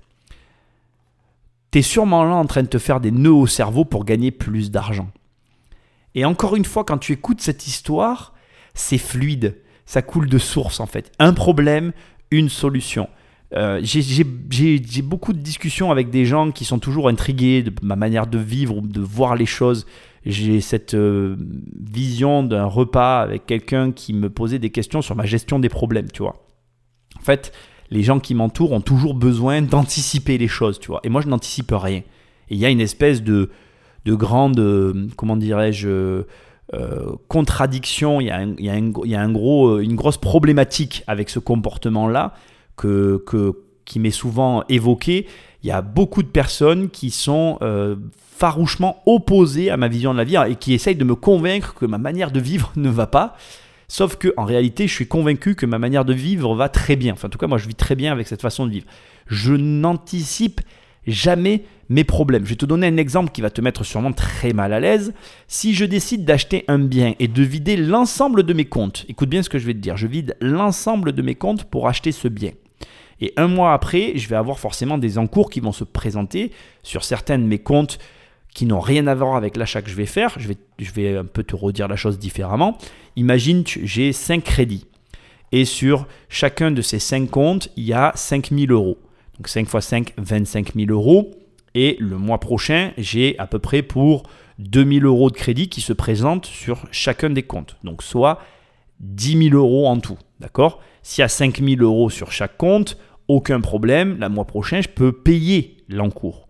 Sauf que si je prends tout l'argent et que je le dépense, le mois prochain, quand l'encours se présente, tu es d'accord avec moi, j'ai pas l'argent puisque je l'ai dépensé. C'est logique. Et euh, j'ai acheté un bien qui rapporte, admettons, 500 euros. Donc il va manquer de l'argent sur plein de comptes. Mais moi, ça, c'est quelque chose que je suis capable de faire en fait. Je me dis, ok, là maintenant j'en ai besoin, c'est bon, on verra au moment venu ce que je ferai, quel problème, comment je résoudrai les problèmes quand ils seront là en fait. Même si je vais générer moi-même un problème futur, je n'y pense pas tant qu'il n'est pas là en fait. Voilà. Donc c'est assez étrange euh, comme manière de voir la vie, euh, mais c'est ma manière de voir la vie. Et ce qui est hyper important, c'est qu'en fait, ce que tu dois comprendre dans tout ce qui est raconté là, c'est que c'est la façon dont ils avancent. Ils avancent et règlent les problèmes quand ils se présentent. Et ils n'essayent pas de les anticiper. Donc maintenant, on va transposer ça à ta vie. Tu regardes la météo? Arrête de regarder la météo. Tu essayes d'anticiper quelque chose sur lequel tu n'as aucune prise. Tu regardes les informations? Arrête de regarder les informations. Tu essayes de régler des problèmes sur une chose sur lesquelles tu n'as aucune prise. En vérité, c'est vachement facile. Tu agis sur les choses sur lesquelles tu peux agir. Tu ignores les choses sur lesquelles tu ne peux pas agir. Je ne te dis pas de le faire, parce que c'est compliqué à mettre en œuvre, mais c'est ma manière de vivre en fait. Et ce que je veux que toi tu entendes, c'est que tu ne devrais pas vivre d'une autre façon en fait. C'est complètement irrationnel de vivre en essayant de prédire le futur. C'est encore plus irrationnel d'essayer d'anticiper ce qui n'arrive pas. Combien de fois, euh, moi, je vais m'habiller d'une certaine façon, et parce que euh, le matin, je me les réveille et il va faire beau, et puis j'ai pris la pluie dans la journée, et bien évidemment que je me serais habillé autrement si j'avais su qu'il allait pleuvoir. Mais qu'est-ce que ça aurait changé en définitive à ma vie? Rien ça n'aurait rien changé. Et puis s'il pleut, après tout, c'est à moi d'avoir un parapluie dans ma voiture. Et puis si j'en ai pas, eh ben c'est pas grave. Fort heureusement, ma mère, quand elle m'a conçu, elle m'a fait étanche. Tu vois l'idée? C'est de pas t'encombrer de choses inutiles. Donc maintenant, on revient à ce que je veux te dire, ce que tu dois tirer de ce gros passage de vie qui est juste énormissime et qui est pour moi essentiel. Ce que tu dois en tirer, c'est pas forcément de ne pas chercher à prédire le futur, parce qu'au fond, ce que je t'ai dit là, tu le sais. Non, ce que tu dois en tirer, c'est qu'aujourd'hui, tu compliques ta vie tous les jours en fait. On a tous le même comportement. On a une facilité déconcertante à se compliquer l'existence en permanence. Et ce qui est très dur, c'est de simplifier sa vie. Ce qui est très compliqué, c'est de décomplexifier, c'est de retirer des choses que tu as mis dans ta vie et que tu crois aujourd'hui essentielles. Oui, oui, en écoutant le passage qu'on vient d'écouter, c'est l'analyse que je te délivre et que je te demande d'appliquer dans ta vie. Parce que les personnes que tu écoutes, qui sont dans l'illégalité la plus totale, la plus totale, quand on leur demande de prouver les choses, elles font une fausse photo dans leur salon, maquillée avec du thé qu'elles envoient, et elles se disent ça passe, et ça passe. Très souvent, les choses sont plus simples que ce qu'on le croit. Très souvent, on fait des choses très compliquées parce qu'on croit qu'en les faisant compliquées, elles se passeront mieux, alors que si tu les faisais tout simplement, elles se passeraient tout aussi bien et tu réglerais de la même façon le problème, sauf que tu ne, te seras pas pris la tête pour le régler. Et d'ailleurs, j'en profite pour te donner un conseil. Quand tu penses quelque chose, quand tu es dans une interaction sociale et qu'il y a quelque chose qui t'embête, qui t'ennuie sur le moment, dis-le. Combien je vois de gens qui se retiennent parce que la bienséance ou c'est pas bien ou le contexte ou je ne sais quelle raison débile qui le portent après sur leurs épaules et qui le ressortent hors contexte des mois après, ça n'a plus ni queue ni tête, mec, mais arrête quoi. Dis les choses quand elles arrivent, règle les problèmes quand ils sont là, fais simple, évite de faire compliqué, c'est beaucoup plus facile que ce qu'on peut croire. Et là, franchement, tu as la preuve que cette phrase, qui paraît ridicule, plus c'est gros, plus ça passe, c'est pas en vérité plus c'est gros, plus ça passe. C'est plus c'est simple, mieux c'est ingéré. En fait, on se fait des nœuds au cerveau en permanence alors que les choses simples fonctionnent. Les choses simples fonctionnent. Fais ce qu'on te dit et tu auras le résultat qu'on te dit. Fais comme tu penses que ça doit être fait et tu as des chances d'avoir le résultat que tu espères avoir. Très souvent, ta première opinion ou ton premier choix est le meilleur. Bref, essaye de faire les choses simplement et tu seras surpris des résultats que tu obtiendras. On n'y voit que du feu. Oui, on, s'habitue au nom euh, Werner Jäger euh, et ça devient même une provenance euh, assez recherchée. Euh, parce qu'on sait que c'est une provenance assez exceptionnelle et que ce sont des tableaux qui ont eu une histoire incroyable et qui ont dû être cachés pendant très longtemps. C'est fou, mais ça montre à quel point on peut croire à quelque chose si on le désire. Personne n'aurait pensé que quelqu'un puisse être capable de monter un tel scénario. On se dit que ça aurait été démasqué. Faire poser une femme à la place de la grand-mère de l'artiste, mais ça a marché. Ça montre à quel point on peut croire à quelque chose si on le désire. Si toute cette émission ne doit avoir qu'un seul bénéfice direct pour toi, elle en aura d'autres, je le sais, mais s'il doit y en avoir qu'un seul, c'est celui-là. Il faut comprendre que un marché fonctionne selon tout un tas d'éléments, mais il y a un point du marché dont on ne te parle jamais, et c'est le suivant, c'est ce que veut le marché moi j'ai une image souvent quand on parle avec moi que je donne très souvent aux gens avec qui je peux travailler, que je peux côtoyer, etc. Je vais te la partager avec toi tout de suite. C'est quelque chose que je peux souvent dire en rigolant parce que ça m'amuse. Si demain on se croise et que je te dis allez viens mec, on va aller à un défilé et tout, nanana, et que je t'emmène au défilé, et que tu arrives dans ce défilé, et que là tu as un podium avec des bustes sur des pieds qui passent euh, un peu comme dans les restaurants chinois, tu sais, ils sont plantés sur une espèce de tapis motorisé et ils font le même mouvement que ferait un mannequin. Et ces bustes motorisés inertes portent des vêtements. Et qu'on sort de là et que les vêtements étaient magnifiques, la salle était magnifique, tout était magnifique. Il y a 100% de chance en fait que si tu es à côté de moi, tu me regardes et tu me dis euh, Mais Nicolas, c'était de la merde ton défilé en fait. Et si je te dis pourquoi, tu vas me répondre En fait, il n'y avait pas de mannequin. En fait, c'était nul quoi. Moi, je suis venu à un défilé, je m'attends à avoir des mannequins. Et en fait, le marché le marché veut quelque chose. Les, marchés ont toujours un besoin. Un marché, c'est une, masse qui veut une chose. C'est lorsqu'une majorité veut quelque chose. C'est la même chose que quand on me dit, ou quand je parle de la télévision avec des gens et qu'on me dit, mais il n'y a que de la, de la daube à la télé en fait. Ben, S'il n'y a que de la daube en fait, c'est parce que les gens veulent voir de la daube en fait. C'est la majorité qui veut voir ça en fait. Et c'est ce que veut le marché en fait. Et lorsqu'un marché veut quelque chose et que tu donnes ce que, tu, ce que le marché veut, en réalité, il se produit une chose magique, bah, tu gagnes énormément d'argent. Et en fait, c'est là que tu vois que, en fait, on, peut croire à ce qu'on désire, en fait. Et tu dois garder ça en tête. C'est-à-dire que l'argent, c'est à la fois répondre à une demande, mais aussi répondre à un rêve, répondre à une attente, répondre à la réalisation de quelque chose qui, euh, ben, des fois, n'est pas compris par la personne qui le propose. Tu peux ne pas comprendre en fait. Mais si tu comprends pas, en vérité, je vais te dire un truc, on s'en fout. Parce que t'as pas besoin de comprendre en fait. Moi, le jour où j'ai découvert qu'il y avait des montres à plus de 200 000 euros, eh ben, ça m'a fait. J'ai toujours beaucoup aimé les montres, mais sans jamais m'y intéresser. Euh, voilà, j'étais intéressé à certaines marques, à certains modèles de certaines marques. Mais il y a quelques années de ça, j'ai découvert qu'il y avait des montres à plus de 200 000 euros. Je t'avoue que ça m'a un petit peu choqué. J'ai pas compris. Et puis après, j'ai regardé les montres, elles sont assez exceptionnelles, elles ont quelque chose, j'ai mieux compris. Ça m'a pas choqué en fait, mais il y a des gens, si tu leur dis qu'il y a une montre qui vaut 200 et quelques mille euros, ils ne comprennent pas en fait. Ça les dépasse, mais ils n'ont pas besoin de comprendre. Le marché, lui, il veut ça. Et dès l'instant que le marché veut, ben toi, tu dois comprendre qu'il faut donner au marché ce qu'il veut. Et ce qu'il y a de encore plus dur à comprendre, c'est que si tu lui donnes pas, ben quelqu'un d'autre le fera. et donc en fait, ça, ça nous amène à tout un tas de réflexions qui seraient très drôles à avoir. Une des raisons pour lesquelles je suis mais agacé par la mentalité française, moi c'est ça qui m'énerve dans la mentalité française, tu vois, c'est que les ingénieurs français, eux ce qu'ils font, c'est qu'ils vont prendre une idée américaine, ils vont la vendre moins cher, et puis après ils vont arriver, ils vont dire, ouais, moi euh, je fais la même chose qu'aux États-Unis, mais en moins cher, et ils sont fiers en fait, mais c'est débile en fait. Euh, c'est débile pour moi si tu reproduis quelque chose, c'est pour le faire plus cher ou mieux. euh, pas moins en fait. Ou si jamais tu décides de le faire moins, c'est parce que tu as une raison derrière qui te pousse. Tu vois ce que je veux dire? Mais, mais, mais, tu dois pas refaire la même. Enfin, bon, bref. On va pas parler de ça.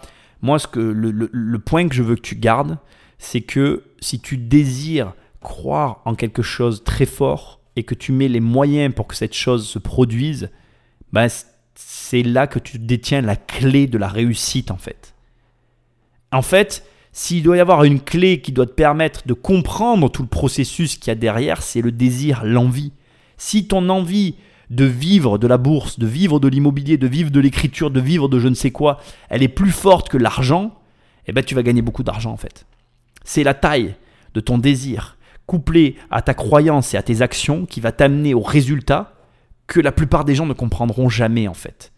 donc si tu arrives à comprendre ce qui s'est passé là, tu arriveras à comprendre mais finalement euh, beaucoup de choses en fait. Si ce faussaire il a existé, c'est aussi parce que le marché voulait voir ces tableaux. C'est aussi parce que quelque part, il n'a pas fait que fausser, il n'a pas fait que mentir. Alors et c'est aussi dès l'instant qu'il a franchi cette limite, le moment où il a causé sa propre chute parce que tu vas voir que la fin de l'histoire, elle est bien évidemment euh, à la hauteur de tout ce, ce cette magnifique émission. Elle est, elle est exceptionnelle en fait, parce que là, on est vraiment dans, dans, un film en fait. C'est vrai qu'on est dans un film, mais je pense qu'il y aura un film. Je pense que je suis euh, l'oracle qui aura prédit le film de Wolfgang Beltraki, parce que clairement, clairement, tout, tous les détails. J'aimerais te poser une question à ce stade. Est-ce que tu sais est-ce que tu as une seule idée hein, Il y a une explication qui n'est pas donnée dans tout ça et que je vais te donner maintenant. Pourquoi, à ton avis, Wolfgang a pris le nom de sa femme? Est-ce que tu as une seule idée derrière ça? Il n'y a aucun des journalistes qui a fait ce reportage qui, n'a pris le, qui a pris le temps d'expliquer ce petit détail. Il y a plein de petits détails que je pourrais encore te décrypter, mais Wolfgang, en fait, s'il a abandonné son nom, c'est pour ne pas qu'on remonte jusqu'à ses origines, où là, on aurait pu trouver, en fait, la, la, source même de, de la, du comportement de, de M. Beltraki. Parce que son père était lui-même faussaire en fait au départ. Alors faussaire de village qui vendait sur place de village des tableaux affichés comme étant des faux. Mais là on est dans le mode compétition. Et dans le mode compétition on peut pas dire qu'en fait on fait du faux quand on vend des tableaux à 100 000 euros de maîtres qui sont morts. Tu vois ce que je veux dire? Donc du coup tu es face à quelqu'un qui a une très bonne visualisation et compréhension globale de tout ce qu'il fait, et chaque élément qu'il fait n'est ni plus ni moins qu'une pièce qu'il rajoute à la construction de l'œuvre de sa vie.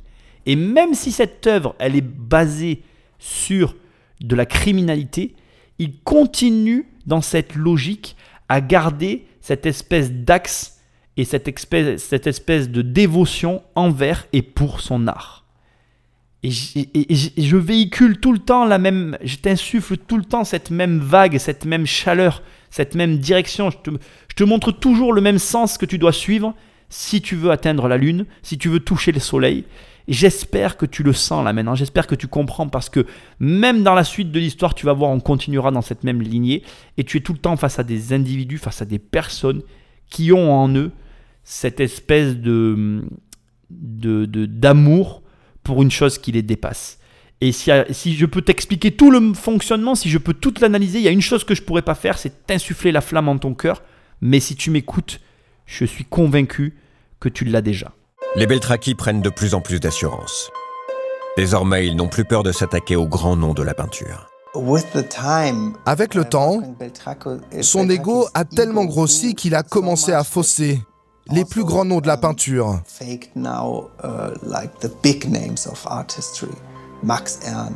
Max Ernst, Fernand Léger, uh, Max Penstein.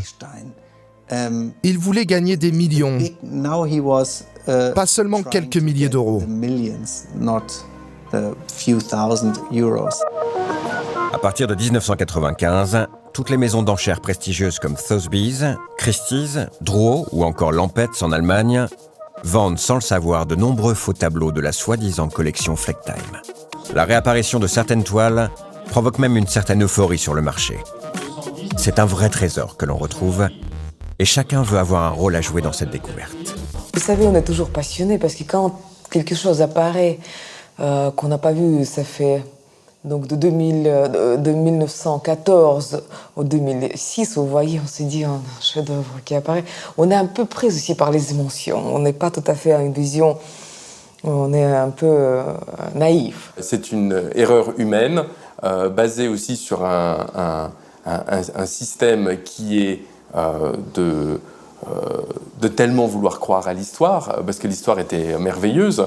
Euh, et euh, quand on pense avoir touché le gros lot, trouvé le Saint Graal ou une vieille collection qui n'a jamais été découverte, c'est un peu le rêve de chaque marchand. Donc c'est là où Beltraki a été très fort, c'est qu'il a su quel bouton il fallait pousser sur, dans le marché de l'art, sur tous les intervenants du marché de l'art, pour obtenir gain de cause et pour donner une certaine crédibilité à ses œuvres. C'est très amusant parce que là, tu touches du doigt vraiment la limite du politiquement correct. C'est quand même drôle que dans ce passage, on te dit qu'on a voulu croire à l'histoire, etc., etc., mais qu'on occulte complètement l'aspect financier. Il y a ici des enjeux financiers que tu ne mesures pas. Bien évidemment que ce qu'on t'a pas dit, et ce que n'ont pas dit les personnes qui viennent d'intervenir, c'est que au-delà du fait que Beltraki a poussé les bons boutons, il est important que tu comprennes qu'il y avait des sommes financières en jeu colossales et que quand tu as réussi à faire émuler un marché autour de quelque chose comme ça, de créer quelque chose, de créer un événement, tu sais que l'argent arrive. L'argent est là. Il, est quelque part, tu le sens, il est en flottement tout autour, ça frétille.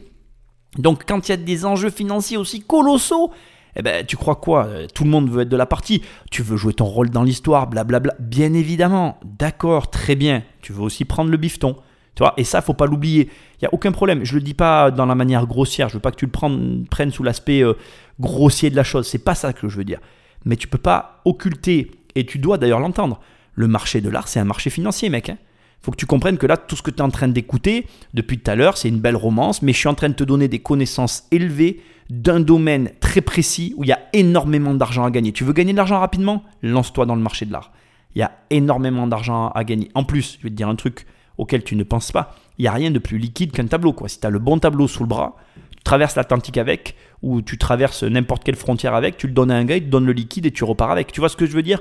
C'est un outil patrimonial, c'est un outil, c'est vraiment, on est sur un outil financier de pointe en fait. Tu ne le sais pas. Il faut que tu saches que les banques sont sur ce marché. On ne le sait pas, mais les banques sont sur ce marché. Donc là, tu es en train de prendre des compétences très élevées dans un domaine très peu connu du grand public.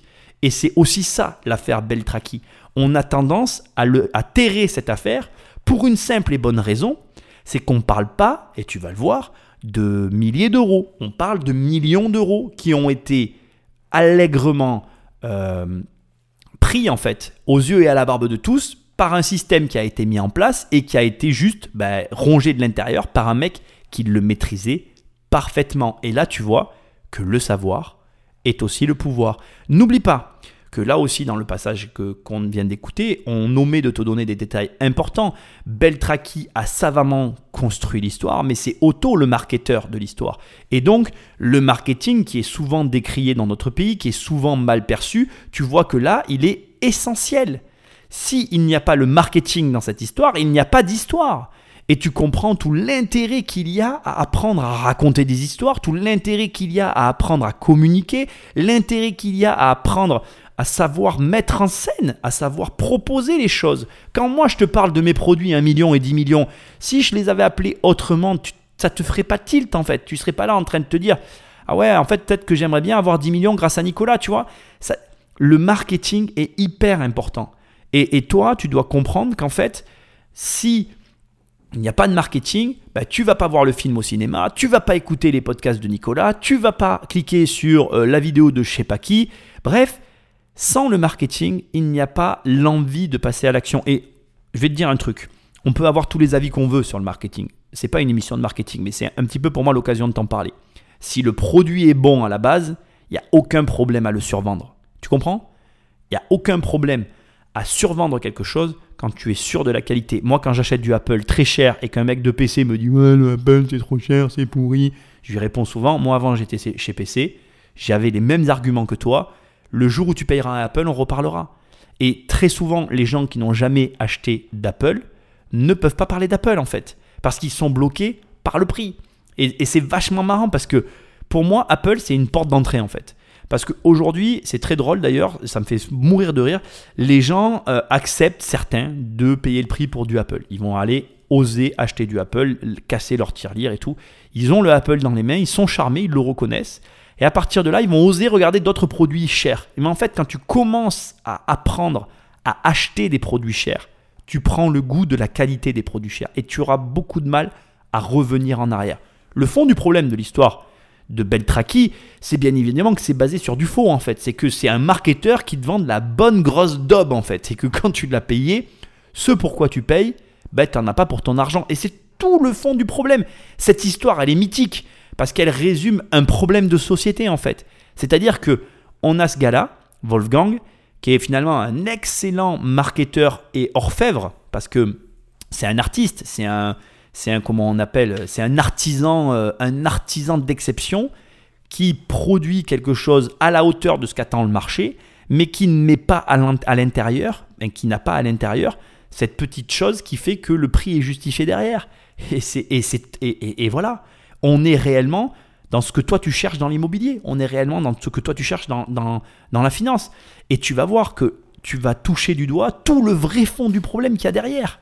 Parce que là, regarde, on fait tout un blabla, très bien, mais normalement, à ton avis, qu'est-ce qui aurait dû se passer? Tous les experts qui à présent sur le marché, ils auraient dû pouvoir te dire la chose. Mais on en revient au vrai du vrai. Qu'est-ce que c'est Wolfgang? Wolfgang, c'est un mec qui fait ce qu'il dit. C'est-à-dire que c'est quelqu'un qui fait de la peinture et qui est capable de produire de la peinture. Il est à la fois l'architecte, et à la fois le créateur. Il est à la fois le concepteur et le créateur. Il, est au four et au moulin. C'est le mec qui sait tout faire. C'est des gens très rares.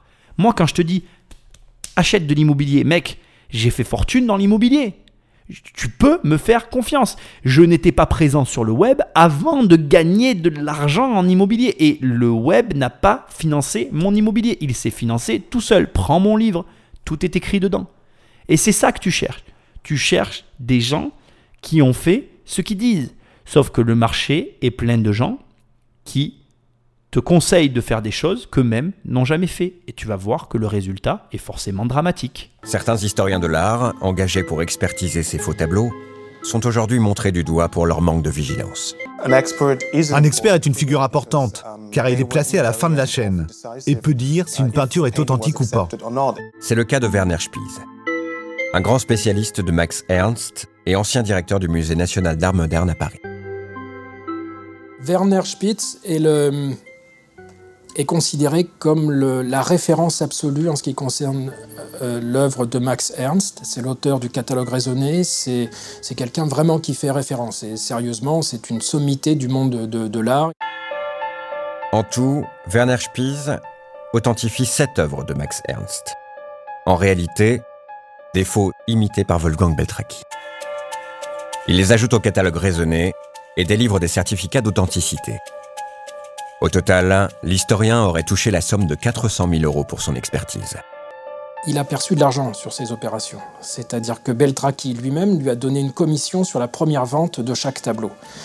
Euh, là, ça pose quand même problème. Il ne devrait pas y avoir qu'un seul expert qui puisse dire si c'est un vrai ou un faux en regardant juste d'un coup d'œil un tableau. Il devrait y avoir des comités d'experts qui débattent sur l'authenticité d'une œuvre. Chaque système a ses limites en fait. Donc là, on le voit vraiment, on est dans le marché de l'art. Donc la limite, c'est que là, dans le marché de l'art, tu as une personne qui peut euh, invalider ou valider une œuvre. Et, effectivement, c'est problématique. Tu peux pas. Ah, enfin, je suis assez d'accord avec l'analyse qui a été fondée. Nous, aujourd'hui, on va se concentrer sur ce que je te disais tout à l'heure et venir au vrai fond du problème. Parce que chaque système a ses limites. Tout système créé par l'homme euh, engendre forcément des problèmes. Mais c'est quand même assez rigolo de constater que si tous les systèmes admettent des problèmes, il y a toujours un seul et unique problème qui est récurrent, qui est toujours le même et qui conduit toujours au même résultat. Et ce problème, c'est oui, oui, oui, oui, oui, oui, oui, oui. C'est l'argent, le pognon, le fric, le flouze, le blé. C'est le fric. Le problème, c'est l'argent. Et on en vient à ça.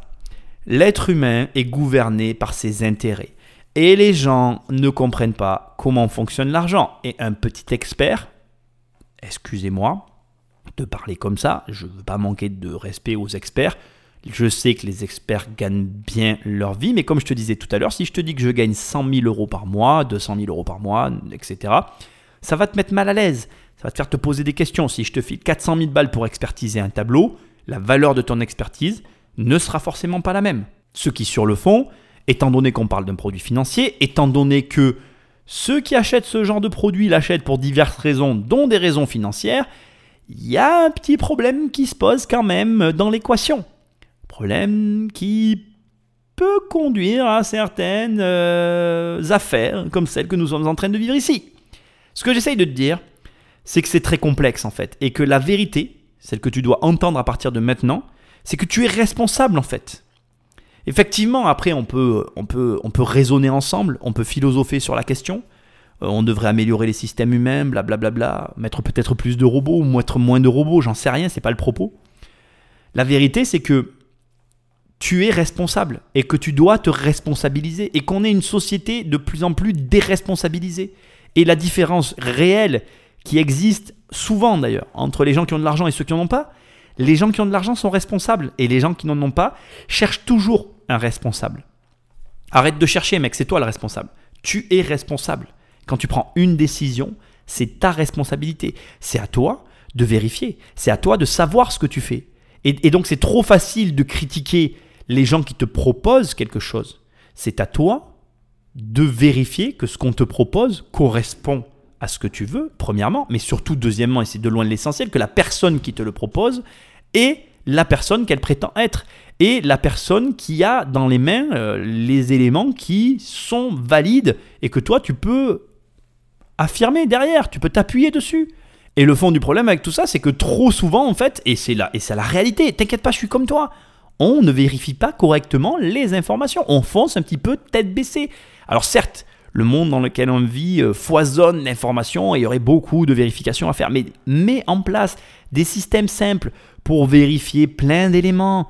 Je le répéterai tout le temps. Quand moi je te dis, si tu écoutes mes contenus, souvent je te dis, euh, ne suis qu'une ou deux personnes, pas plus, dans tous les, domaines que tu peux, euh, que ce soit l'immobilier, la bourse, bah, ne t'étale pas en fait. Pourquoi? Parce que bien, sûr que plus tu vas suivre de personnes, plus tu vas. Et ça peut ne pas être moi d'ailleurs, je dis pas pour que tu me suives moi en fait, je dis pour toi en fait. Moi quand je te conseille, c'est pour toi en fait. Plus tu vas suivre de personnes, plus tu vas devoir faire de vérification. Donc déjà, c'est plus de travail. Mais surtout, quand tu, es sûr de la véracité d'une personne, plus tu vas t'ajouter de façon de penser, de vision, plus tu vas t'embrouiller en fait. Donc il faut que tu sois au clair dans ce que tu fais, tu t'appuies sur des éléments réels et tu avances dans cette direction. En tout cas, de mon point de vue, c'est comme ça que tu dois agir. Et de mon point de vue, tu dois être responsable. On va revenir à l'analyse parce que depuis tout à l'heure, l'analyse nous sert surtout à nous éloigner du sujet. Tu as compris que les belles, les traquis, donc, ont vraiment poussé le bouchon très, le bouchon très loin en allant même jusqu'à euh, remettre en cause la valeur d'expertise d'experts spécialisés dans des tableaux jusqu'au point où eux-mêmes en arrivent à se tromper. Donc ça prouve qu'on ne reste que des hommes imparfaits que nous sommes et que rien n'est, comment dirais-je, empirique dans ce monde. Tout est sujet à être remis en question. Bref, à ce stade, leur euh, assurance a atteint des sommets.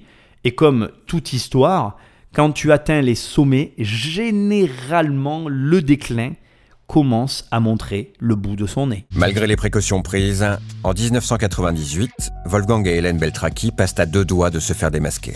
Un collectionneur a des doutes sur l'authenticité d'une toile et la police allemande ouvre une enquête. Wolfgang Beltraki a quitté l'Allemagne quand il a entendu que la police le recherchait. Les Beltraki vendent subitement leur maison et prennent la route à bord d'un camping-car. Pour René Allonge, le commissaire allemand responsable de l'enquête, il n'y a pas de doute. Wolfgang a voulu fuir le pays. Er äh, Quand nous avons voulu l'interroger, ähm, il a sans doute pris la fuite en France, même si sa version est bien différente. Moi, je suis convaincu qu'il a senti qu'on était sur sa piste. Mais nous n'avons pas pu le trouver en France.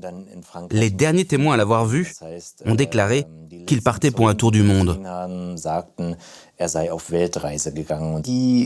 Il a beaucoup voyagé et a finalement trouvé ce petit coin de paradis dans le sud de la France, à Metz, où beaucoup d'artistes ont vécu, beaucoup qu'il admire ou qu'il a faussé. Il a trouvé un magnifique domaine qu'il a acheté avec ses économies, tiré des faux tableaux. C'est ici, à Metz, une petite ville de l'Hérault, que Wolfgang, Hélène et leurs deux enfants posent finalement leurs valises. Ils se font oublier de la police allemande qui finit par clore son enquête. En 1999, le couple Beltraki achète cette vieille maison de maître et la fait retaper. Dans la région, on se pose des questions sur leur fortune. Comment les Beltraki gagnent-ils autant d'argent? Il parlait surtout d'une grande maison, d'une grande bâtisse qu'il avait aménagée, qu'il avait revendue à un très bon prix. Les gens pensaient qu'ils avaient de l'argent et puis que c'était des rentiers, quoi. Voilà, tout simplement. On va donc voir deux points sur ce passage et on va commencer par le premier qui est assez important pour moi. Je sais pas si tu as noté, mais il quitte donc l'Allemagne en prétendant à certains qu'il fait un tour du monde. Tu comprends qu'il y a une espèce de doute qui plane autour de ça. Mais surtout, ce qui est hyper intéressant, c'est qu'il choisit une ville, et ce qui nous est précisé est vraiment, pour moi, un poids assez lourd dans cette histoire. Il décide encore d'aller dans un village qui a inspiré beaucoup des peintres qu'il a copiés. Et c'est un choix qui, c'est toujours pareil. Je sais pas si tu visualises la succession de cette histoire, si tu visualises l'évolution de ce personnage, mais tu sens vraiment que sa vie tourne autour de sa peinture. Et c'est primordial pour moi encore une fois, voilà, je ne vais pas te prévenir à chaque fois. Moi, ce que je veux que tu comprennes, c'est les mécanismes qu'il y a derrière. Je veux que tu vois ce qu'il y a dans la tête de ces mecs-là pour réussir à franchir des gaps énormes et à un moment donné ou à un autre, peu importe la façon, même si encore une fois, voilà, comme je te le dis, je ne vais pas à chaque fois te prévenir, mais il faut suivre la voie. Euh, il, faut, il, ne faut pas suivre la voie du côté obscur, il faut suivre euh, la voie des Jedi. Euh, tu dois, toi, comprendre ce qu'il y a derrière. Et sa vie, tourne complètement et réellement qu'autour d'une seule et unique chose, d'un seul et unique centre d'intérêt, la peinture. La peinture, c'est sa vie. Et sa vie, c'est la peinture. Et, et, pour moi, sans cet élément vraiment primordial, cette histoire, elle n'aurait pas été la même. Et, et, toi, tu dois, à un moment donné ou à un autre, te poser sur quelque chose et en faire le centre de ta vie. encore une fois, moi j'ai eu la chance que ça m'arrive avec l'immobilier. Je te souhaite que ça t'arrive, peu importe le domaine d'ailleurs, peu importe, peu m'importe le domaine. Moi, je crois en toi. Moi, je crois en toi. Et si personne ne croit en toi, moi, je crois en toi. Et il suffit que toi, tu crois suffisamment fort dans ce que tu veux faire pour que cette chose ben, te ramène en retour, à mon avis, au centuple de ce que tu auras donné, euh, des bénéfices et pas que financiers. J'insiste. Même si des fois on peut croire que je parle que d'argent, là je ne parle pas que d'argent. Parce que quand tu construis ta vie autour de quelque chose qui te passionne, t'as pas que des retombées financières, tu as tout un tas d'autres retombées qui sont immesurables. Comme là, tu vois, le mec va vivre en France. Le mec va vivre en France. Il y a plein de gens qui rêvent de changer de vie. Et lui, tu vas voir que sa vie, elle s'arrête pas là, elle va continuer. Ok? Bon, je vais pas palabrer sur ce sujet-là. On va passer à la deuxième partie qui me touche tout particulièrement et qui m'amuse beaucoup. Parce que là, encore une fois, tu vois, euh, tu vas peut-être même, on va peut-être euh, se permettre de faire une petite parenthèse sur un petit peu ce qui se passe des fois sur le web et ailleurs d'ailleurs qu'on peut voir avec ce fameux mot rentier. À la fin de ce paragraphe là qu'on vient d'écouter, euh, on nous dit que les voisins se disent qu'il était rentier. Alors un rentier c'est quoi? On va prendre la définition de rentier. Un rentier est une personne qui perçoit des rentes et des revenus de ses investissements. Ces rentes peuvent provenir de différentes sources, contrats d'assurance vie, comptes à terme, actions dans diverses entreprises, revenus immobiliers, bourses, placements financiers, fonds d'investissement, parts sociales, SCPI, OCPI, etc. C'est un phénomène assez important qui, euh, en Occident au cours du 19e siècle, avait quasiment disparu avec les différentes vagues d'inflation liées aux guerres mondiales. Et après, avec la Grande Dépression et l'augmentation des impôts, les rentes se suffisaient rarement à elles-mêmes. En tout cas, elles n'assuraient pas le rythme de vie de la personne qui les percevait. Puis, avec l'avènement du 21e siècle et du monde moderne de la consommation, eh bien, euh, les rentes ont refait leur apparition et l'image classique du rentier est celle d'une personne qui détient un patrimoine important, immobilier ou mobilier, gérant ses rentes et profitant de la vie, parce que ne nous voilons pas, c'est ça. Alors, ce qui m'amuse particulièrement, c'est que, en fait, si tu veux, et c'est ça qui est hyper drôle, en fait, c'est que l'immobilier, c'est un peu le passe-partout, tu sais. En fait, tout le monde comprend le mécanisme qu'il y a derrière l'immobilier. Et je sais pas toi, mais si tu as déjà fait de l'immobilier euh, au même niveau que moi, par exemple, c'est-à-dire à te dire que tu veux en vivre de tes revenus locatifs, si tu l'éprouves, tu te rends très rapidement compte, en fait, que euh, c'est pas aussi facile que ce que tout le monde te dit. Et puis tu te rends aussi très rapidement compte que tous les espèces de, de petits mecs là sur Instagram, YouTube et je passe des sites euh, divers et variés qui te chantent une chansonnette où ça a l'air hyper simple et qui vivent de leur rente, en fait, soit il y a un truc que tu comprends pas, soit il y a un aspect de la chose qui t'échappe.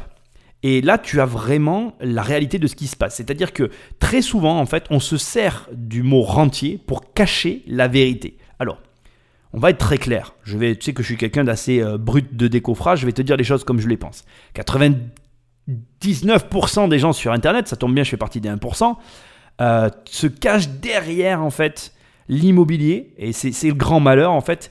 Ils ont en fait un niveau de revenu immobilier largement inférieur à leur niveau de revenu Internet. Et, c'est ça, moi, qui me rend le plus malade, parce que qu'est-ce qui se passe pour un mec comme toi qui va suivre un gars euh, qui en fait a cette espèce de distorsion de revenus entre l'Internet et l'immobilier, c'est qu'à un moment donné ou à un autre, tu vas devoir faire de l'Internet. Et crois-moi, moi je fais de l'Internet en dilettante et par rapport à ma, comment dirais-je, à mon niveau de revenu Internet, je suis à un dixième de mes revenus immobiliers. Je pense euh, que ça doit être à peu près réel ce que je suis en train de te dire en termes de, de valorisation.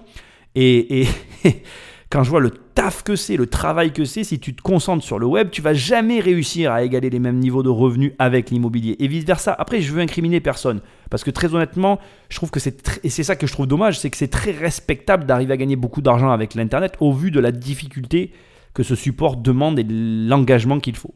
Après, ce que je trouve moins dommage, c'est qu'on va retranscrire maintenant ce que je te dis dans, ce que dans l'histoire qu'on est en train de, de suivre là, c'est qu'imaginons que tu rencontres, que, même pas, imaginons, ils sont venus vivre en France, imaginons que les Beltraki soient tes voisins, à un moment donné, tu leur demandes ce qu'ils font, ils te, répondent de l'immobilier, tu, vas demander conseil à, Wolfgang Beltraki, il va te dire, ben voilà, j'ai acheté une maison que j'ai bien revendue, donc tu devrais acheter une maison que tu vas bien revendre, et puis à un moment donné, tu vas te dire, mais attends, mec, euh, j'ai absolument pas le même train de toi, donc soit tu me dis la vérité, soit il y a un truc que tu me dis pas.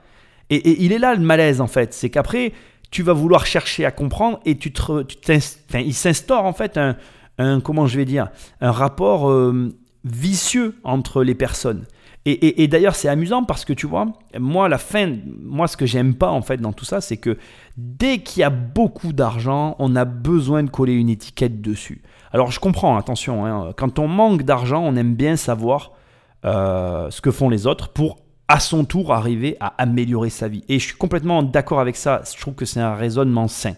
Il y a juste deux petits réglages que je voudrais maintenant t'insuffler dans l'esprit et je voudrais que tu le comprennes. Premièrement, si jamais tu gagnais déjà de l'argent en fait, et je peux t'en parler, parce que ça m'arrive souvent, on me, propose souvent des business en fait, et en fait, c'est 99% du temps, je les regarde pas, parce que ça m'intéresse pas. En fait, quand tu gagnes de l'argent, tu te rends vite, tu te rendrais, enfin, tu te rends compte que tu es moins intéressé. Enfin, c'est pas que tu moins intéressé, c'est que tu ne vois pas du tout le gain d'argent des autres de la même façon. Quand tu as ton business, que ça tourne, etc., en fait, tu ne regardes pas avec envie ou avec le besoin de comprendre. Tu regardes, on t'explique, tu dis ok, c'est cool, génial ce que tu fais, j'adore.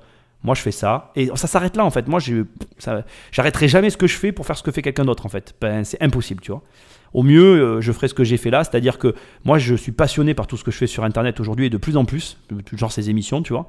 Et j'ai créé ces trucs-là parce que ça me plaît et tu fais des choses qui te plaisent quand tu gagnes de l'argent. Tu fais pas des trucs qui te plaisent pas en fait. Tu vois le truc?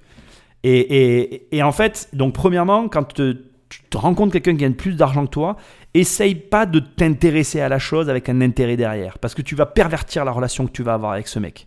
Alors certes, tu as le droit d'avoir un intérêt pour ses affaires, mais essaye d'avoir un intérêt comme si tu avais déjà de l'argent en fait. Tu, tu prends une certaine forme de distance. Tu te dis que ce que tu fais, ça a au moins la même valeur que ce qu'il fait lui en fait. Parce que souvent, et c'est la deuxième partie de ce que j'allais te dire, c'est vachement dévalorisant pour soi-même en fait que de donner plus de valeur à ce que fait l'autre que ce que tu fais toi en fait. Et ça c'est la, la, chose la plus dommage dans ces histoires-là, c'est que ces gens-là qui se disent ah mais qu'est-ce que vous faites dans la vie, j'aimerais bien comprendre.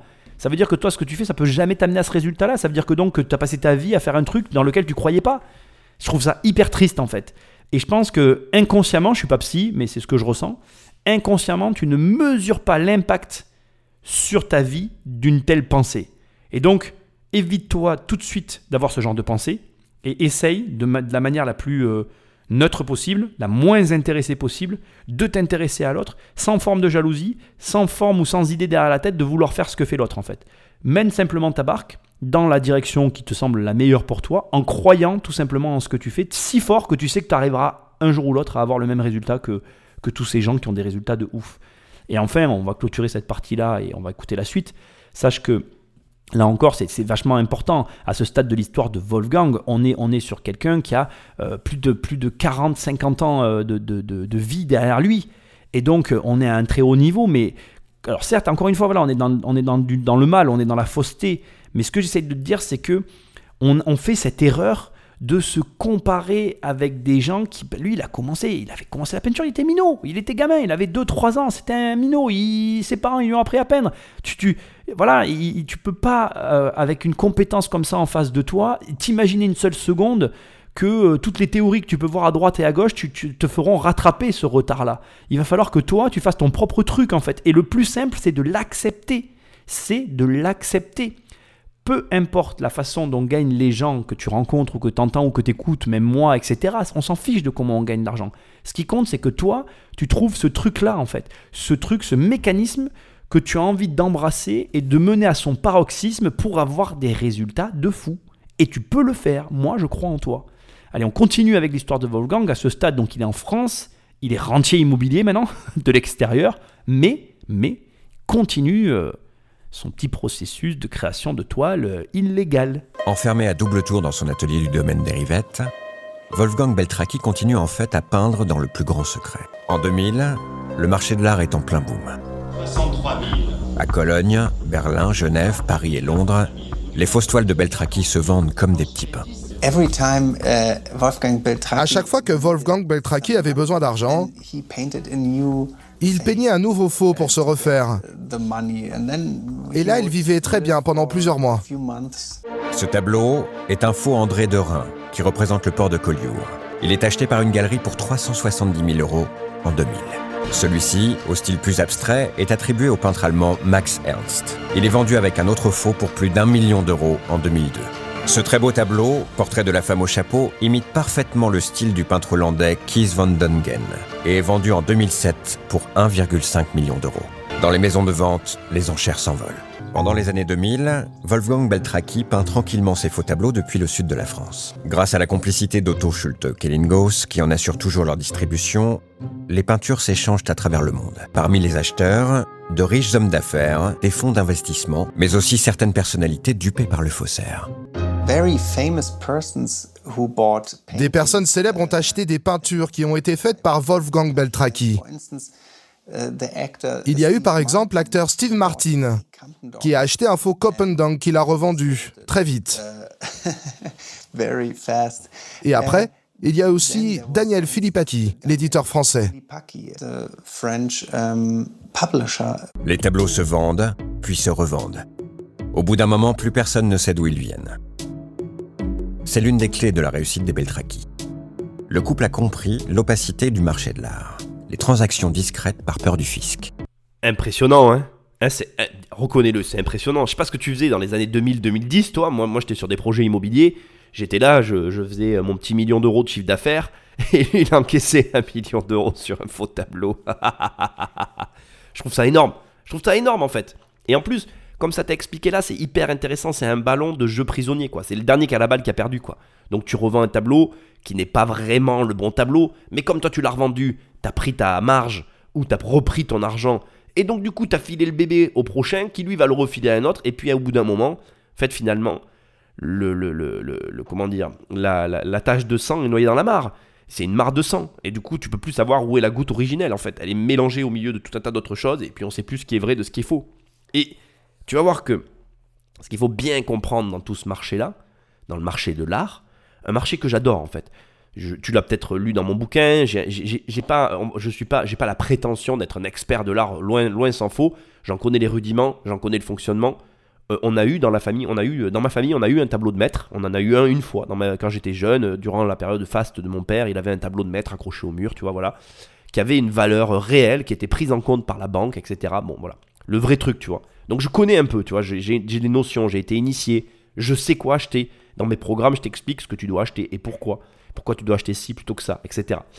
C'est intéressant, c'est un marché hyper intéressant. J'espère que je t'aurai éveillé à ça en fait. Moi aujourd'hui, pareil dans mes programmes, je t'explique, j'ai tout un processus quand j'achète un bien. c'est pour ça souvent que tu vois des photos de moi euh, avec des remorques pleines de meubles et tout. Ça, peut paraître bizarre de l'extérieur, mais j'ai tout un process en fait par rapport à mes travaux pour, euh, ben pour par rapport à tout ça en fait. Et je trouve ça hyper intéressant parce que encore une fois, on a un mec qui a vécu le processus de l'intérieur et qui l'a tourné à son avantage. Ce que tu dois comprendre, c'est que le fond du problème d'un système, quel qu'il soit d'ailleurs, c'est qu'il a été monté par des personnes qui, à un moment donné ou à un autre, étaient, ont fini par être extérieures. Je vais te prendre un exemple, mais alors d'une vérité criante, qui peut être la, le tien aussi et celui de tout le monde. Je vais prendre mon cas, par exemple. Là, je suis en train de reconstruire de nouvelles sociétés. Au départ, quand tu crées une entreprise, travaille dans l'entreprise. Et tu en connais le fonctionnement, parce qu'au début, tu es dans la société. Petit à petit, et c'est le jeu, normalement, quand tu sais développer des boîtes, tu vas te retirer, prendre du recul, mettre des gens en poste, développer, t'étendre et mettre en place des process pour pouvoir faire grossir ta boîte. Et au fur et à mesure que tu vas construire ce système, en fait, tu vas t'éloigner de la réalité du terrain. Et du coup, tu auras construit un système qui va tourner, qui va marcher, mais qui n'aura plus de... Ou toi, de ton poste à toi, tu n'auras plus de prise avec la réalité. C'est d'ailleurs le principe de patron incognito. Et du coup, certaines personnes de l'intérieur qui connaissent les failles du système peuvent les exploiter soit à leur avantage, soit à leur désavantage, mais il faut savoir que c'est toujours à l'avantage d'un des deux partis et donc du coup au désavantage d'un des deux autres d'un des deux partis. Et c'est hyper intéressant parce que là, réellement, le marché de l'art, tu le savais ou tu le savais peut-être pas, c'est clairement, euh, comment je vais dire, le, premier pourvoyeur de, de blanchiment d'argent du monde. C'est le premier endroit aussi où on va trouver tout un mode de fonctionnement. J'aurais tellement d'histoires à te raconter que j'ai vécu euh, avec ma grand-mère quand j'étais gamin. Moi, l'histoire que je raconte le plus souvent et qui est la plus drôle, c'est euh, l'histoire euh, de la petite voiture, tu vois. je, je, vais pas te la raconter là parce que l'émission est déjà suffisamment longue, mais j'ai vécu toute une aventure avec une petite voiture et je t'assure que c'était mes mythiques. Et il faut comprendre que même les petites voitures, les jouets que tu as, certaines ont une de la valeur, il y a des collectionneurs, enfin, c'est un truc de fou quoi. Et donc, Intéresse-toi au marché de l'art. C'est un marché mais fabuleux et tu es dans un marché financier. Là, on est face à quelqu'un qui a compris le système financier artistique et qui l'a détourné à son avantage et qui, à la fin, au moment où on en est de, l'histoire, gagne des millions par tableau. Imagine, imagine, tu, tu vas dans, ta, dans ton atelier, tu peins un faux tableau et t'encaisses des millions. Toi et ton acolyte Otto Vantage là, je sais plus comment il s'appelle. Bon bref, peu importe. Tu comprends le délire? Alors, il y a un dernier point que je veux analyser avec toi ici, que je trouve hyper intéressant et dont on va pas parler dans cette émission, mais c'est pour ça que je suis là. Enfin, l'émission, on n'en parle pas. C'est le mécanisme de l'argent. Là, on t'explique que euh, Wolfgang Beltraki euh, faisait une toile à chaque fois qu'il avait besoin, et je sais pas si tu as prêté attention, mais globalement, on te dit que tous les X mois, il avait besoin d'argent. Et là, tu dois te dire, attends, le mec vend des tableaux des millions, et tous les mois, il doit refaire un tableau, mais qu'est-ce qu'il fait de son argent? Alors, je vais t'expliquer une chose avec l'argent. Même quand tu es un bon gestionnaire, tu as une forme de... Comment je vais dire ça? L'argent euh, élève les standards. Quand tu as de l'argent, même si tu fais attention en fait, tu élèves tes standards. Et après, quand l'argent n'est plus en jeu, il y a une forme de disparité, dissonance entre les revenus en fait. Je vais te donner juste un exemple, on va parler de nourriture. Moi aujourd'hui, euh, j'achète de la bouffe pour la qualité de la nourriture. J'achète la nourriture pour la qualité de la nourriture. Mais si je me replonge dans mes souvenirs, à l'époque où je n'avais pas l'argent de m'acheter une baguette de pain, je peux t'assurer que j'achetais pas la nourriture pour la qualité de la nourriture, j'achetais la, nourriture pour manger. Et l'argent, c'est ça en fait. Ça transforme ton rapport à la vie. Et cette transformation, elle est forcément, euh, comment je vais dire, très violente pour euh, tout un chacun. Et je vais t'expliquer pourquoi. Si une personne qui a de l'argent parle à une personne qui n'a pas d'argent, il y a forcément immédiatement un fossé qui se crée entre les deux. Pourquoi? Parce que la personne qui achète de la nourriture pour la qualité de la nourriture a du mal à comprendre qu'une personne achète de la nourriture pour se nourrir tout simplement. Et donc du coup, en réalité, le fossé ne se creuse pas par l'argent, il se, il se fausse par le rapport à l'argent. Et, et les gens ont tendance à, à, à, comment dire, à mettre sur le dos de l'argent la responsabilité de ça, alors que ce n'est pas vrai. Bien évidemment que comme on a toujours dit, le prix de la viande n'est pas le même pour une personne qui a 10 000 euros sur ses comptes que pour une personne qui a 100 euros sur ses comptes. Quand tu as 100 euros sur tes comptes, tu t'achètes des patates. Et j'en sais quelque chose. Je me suis acheté des patates pour manger à un moment donné de ma vie avec ma mère.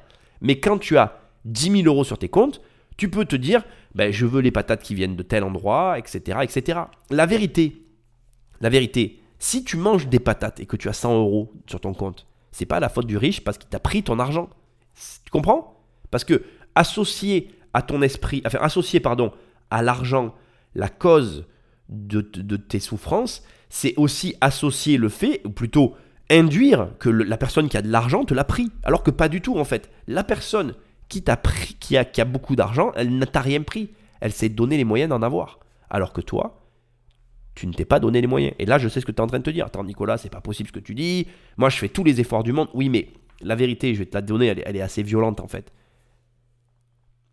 Une fois, j'ai eu une discussion avec quelqu'un de ma famille qui me disait euh, Il est hors de question que. En fait, elle voulait travailler et elle a un diplôme. Et elle n'arrivait pas par rapport à tout un tas de circonstances que je vais ne pas énumérer ici parce que pour moi ça n'a aucun intérêt. Elle ne voulait pas faire un autre métier payé moins parce qu'elle avait le luxe de choisir, parce qu'avec son diplôme elle avait droit à un certain revenu, à un certain niveau de revenu. Sauf que comme je lui ai dit, je lui ai dit mais attends, excuse-moi, euh, je suis désolé de te dire ça, mais à un moment donné, quand on a besoin d'argent, on ne pense pas à ses diplômes, on ne pense pas à si ou ami, on va prendre du travail et on travaille. Si tu es comme ça, c'est que tu n'as pas besoin d'argent, c'est que ta situation te convient. Et elle m'a dit non, moi, j'ai passé des diplômes, ma valeur c'est tant, je vaux tant, si je trouve pas là-dedans, je ne ferai rien d'autre. Point à la ligne. Et tu vois, la différence entre la personne qui a de l'argent et la personne qui doit se nourrir, elle se situe exactement à cet endroit-là en fait. Il y en a un des deux qui se posera jamais aucune question, qui fera tout ce qu'il faut. Moi, quand à un moment donné j'ai beaucoup travaillé, j'ai beaucoup travaillé et je m'en fichais de mes diplômes en fait. Bien évidemment qu'avec mes diplômes, moi j'ai des diplômes aujourd'hui.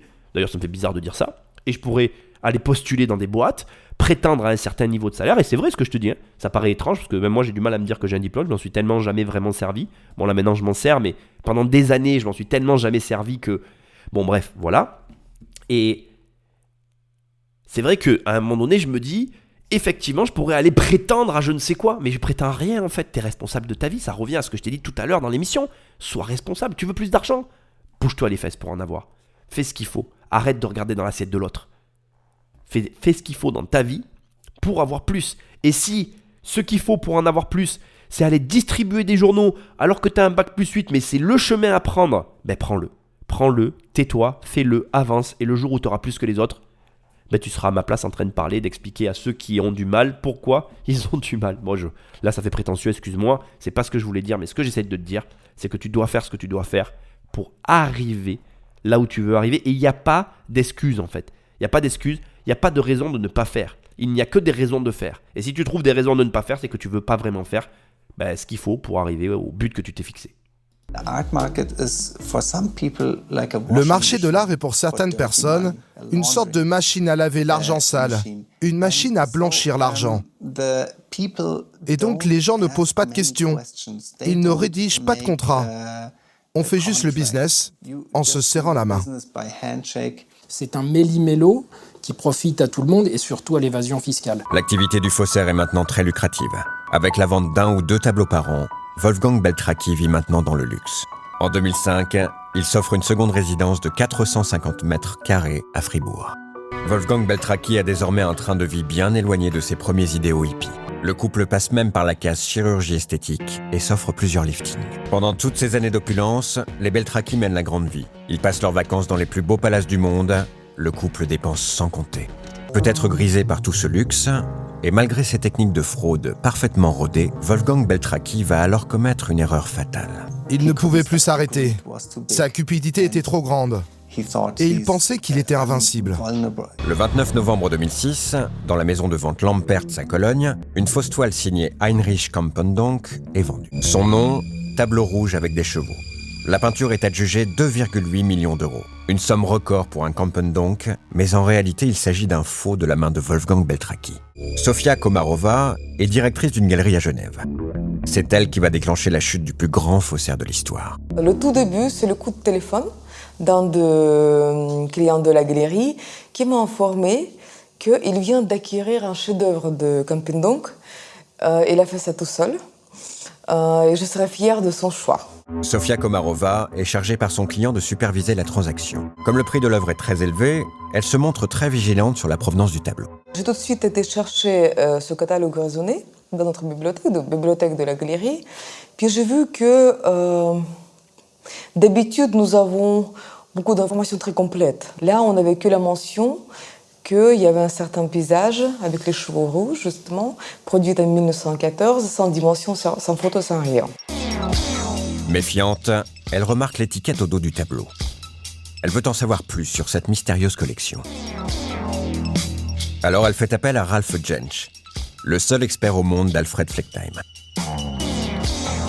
Lui aussi est alerté par ce portrait apposé sur le cadre du tableau. C'était horrible. Je veux dire, Fleckheim n'aurait jamais autorisé qu'on le reproduise de cette façon stupide. Il avait l'air d'un idiot. C'était un portrait terrible. L'idée géniale qui a permis aux Beltraki de monter leur stupéfiante arnaque se retourne maintenant contre eux. Cette étiquette rend tout le monde méfiant. Sofia Komarova fait livrer le tableau à Londres dans le laboratoire de Nicolas Istou. Quand il se penche sur la toile, il n'imagine pas l'ampleur du réseau qu'il va aider à démanteler. C'était une autre journée de routine, si vous voulez. Le tableau est arrivé avec certaines questions auxquelles il fallait que je réponde. Il n'y avait rien de particulier à signaler. Les résultats tombent vite. La colle utilisée est trop récente, elle ne correspond pas à la date du tableau. Et surtout la présence de traces de café dans le papier est très suspecte. Tout semble indiquer qu'on a voulu vieillir artificiellement l'étiquette. Puis Nicolas Histo fait ses premiers prélèvements sur la peinture. Rapidement, il n'a plus aucun doute. Ce tableau est un faux. La rumeur d'une série de fausses toiles se répand comme une traînée de poudre. Après la découverte de ce faux donc, tout ce qui vient de la désormais sulfureuse collection Flecktime est montré du doigt. Une fois qu'on avait détecté un faux tableau, on pouvait suivre ce fil rouge. Tout à coup, tous les faux étaient liés. On n'avait plus de doute. En 15 jours, l'expert Ralph Jensch identifie et localise une quinzaine de faux tableaux avec le label Flecktime. En quelques semaines, j'ai eu beaucoup d'informations sur des Max Ernst, sur d'autres donc. J'ai vu les mêmes toiles, j'ai vu les mêmes étiquettes, et pour moi, ça devenait très clair qu'ils étaient tous faux. La police a commencé une enquête, et il y avait beaucoup de gens qui essayaient de le trouver maintenant qu'il était le faussaire de ces peintres. Quand on a présenté l'affaire au parquet, cela représentait déjà cinq faux et plusieurs millions d'euros de fraude. Ce n'est pas une affaire sur laquelle on tombe tous les jours, donc on a vite compris que ça allait prendre de très grandes proportions. Alors ce que je trouve hyper amusant sur la conclusion de cette partie-là, c'est que ce qui était finalement le coup de génie va être finalement ce qui va causer la perte de Wolfgang Beltraki. Alors maintenant, tu connais toute l'histoire, tu as vu toutes les coulisses de, ce, de cette espèce d'énorme arnaque. Tu vas voir, on va voir la chute totale et on va arriver au bout, hein, on est à la fin de l'émission. Je vais te décortiquer maintenant un passage qui est hyper intéressant. Euh, tu n'as peut-être pas pris note, ou en tout cas, tu n'as peut-être pas fait attention à ça, mais je vais te le souligner. Est-ce que tu remarques que les gens qui ont de l'argent font souvent appel à de tierces personnes dans tout un tas de domaines et non notamment là par exemple, tu vois, le, au début, tu comprends que tout ça, ça part d'un particulier qui va acheter une œuvre à 2,8 millions. Donc déjà, je vais essayer un petit peu de te comment dirais-je, décortiquer ce qui amène quelqu'un à, avoir cette, ce type de comportement-là.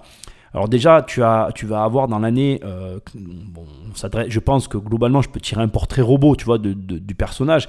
Les personnes qui vont avoir ces sommes-là, c'est soit, il peut y avoir l'héritage, qui est une, des explications préférées en France. Il peut y avoir euh, des propriétaires d'entreprises, des entrepreneurs, des gros entrepreneurs qui vont avoir un certain volume d'affaires.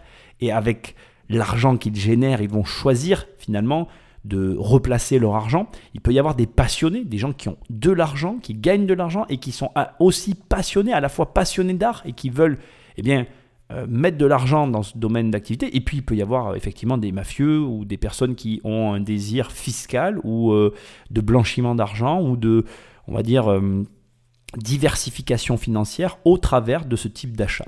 Ce qui est hyper intéressant donc, c'est que tu vois que ces personnes-là font appel à de tierces personnes. Il est allé voir une personne qui dit que son client lui a dit qu'elle serait super fière de son choix en fait. Et tu, es, tu dois te demander quel est le rapport qu'il peut y avoir entre ces deux êtres en fait Et c'est un rapport financier. Alors, je vais t'expliquer rapidement, euh, très exactement euh, comment ça fonctionne. Tu as un commanditaire qui est ni plus ni moins que le client, dans ce que tu viens d'entendre, qui fait appel à une tierce personne qui est le négociant ou la négociante en art ou le marchand et la marchande d'art. Alors si je dois être très précis avec toi, c'est ce qu'on appelle des négociants en art. Alors moi je fais une distinction entre les négociants en art et les marchands d'art, mais sur la forme en fait, ou sur le fond d'ailleurs, j'ai un peu du mal des fois avec cette expression. Bref, pour moi ce sont deux métiers relativement similaires, à ce détail près qu'un négociant en art, si tu veux, et à l'image du marchand de biens, une personne qui avec ses fonds propres va euh, acheter des œuvres et les revendre, ou alors va vendre des œuvres qui lui sont confiées par différents commanditaires et parfois même par des artistes eux-mêmes en activité euh, à l'heure actuelle au moment où je parle. Ce qui est hyper intéressant dans ce mécanisme-là, c'est que ces personnes-là peuvent être aussi sollicitées par euh, bien des commanditaires extérieurs à leur profession pour euh, jouer les intermédiaires, faire de l'intermédiation à l'image d'un agent immobilier dans euh, des transactions liées euh, à des œuvres d'art, donc comme tu peux le voir là, d'un montant certain ou d'un certain montant, comme tu préfères. donc tu peux trouver des, fiches sur Internet, donc moi je t'ai quand même fait une petite recherche, tu sais que j'aime bien aller au bout de, ces émissions-là, donc. Alors je te donne un petit peu une fiche que j'ai trouvée qui est non, non officielle, mais c'est une qui je trouve résume bien à elle seule un peu le, fond de cette activité. Donc c'est un homme ou une femme, hein, c'est asexué, tout le monde peut pratiquer ce métier. Professionnel propriétaire de fonds de collection de tableaux, d'objets d'art, sculptures, tapisseries, porcelaine, blablabla, livres anciens, etc. Qu'il achète et vend, euh, ou qu'il possède lui-même, ou qui lui sont confiés par des artistes contemporains ou des confrères généralement installés le plus souvent dans des grands centres urbains au voisinage de lieux culturels, musées, expositions. Le ou la négociante en art sait mettre en scène les œuvres ou objets proposés à la clientèle. Son métier exige qu'il participe à de grandes manifestations et expositions au cours desquelles il présente ses plus belles pièces en ayant au préalable pris toutes les précautions qui s'imposent en matière de sécurité et d'assurance. Métier qui exige un haut niveau de connaissance en histoire de l'art ainsi qu'une solide expérience des marchés. Petit élément qui n'est absolument pas précisé mais qui somme toute coule de source de mon point de vue, mais qui je me dois de préciser.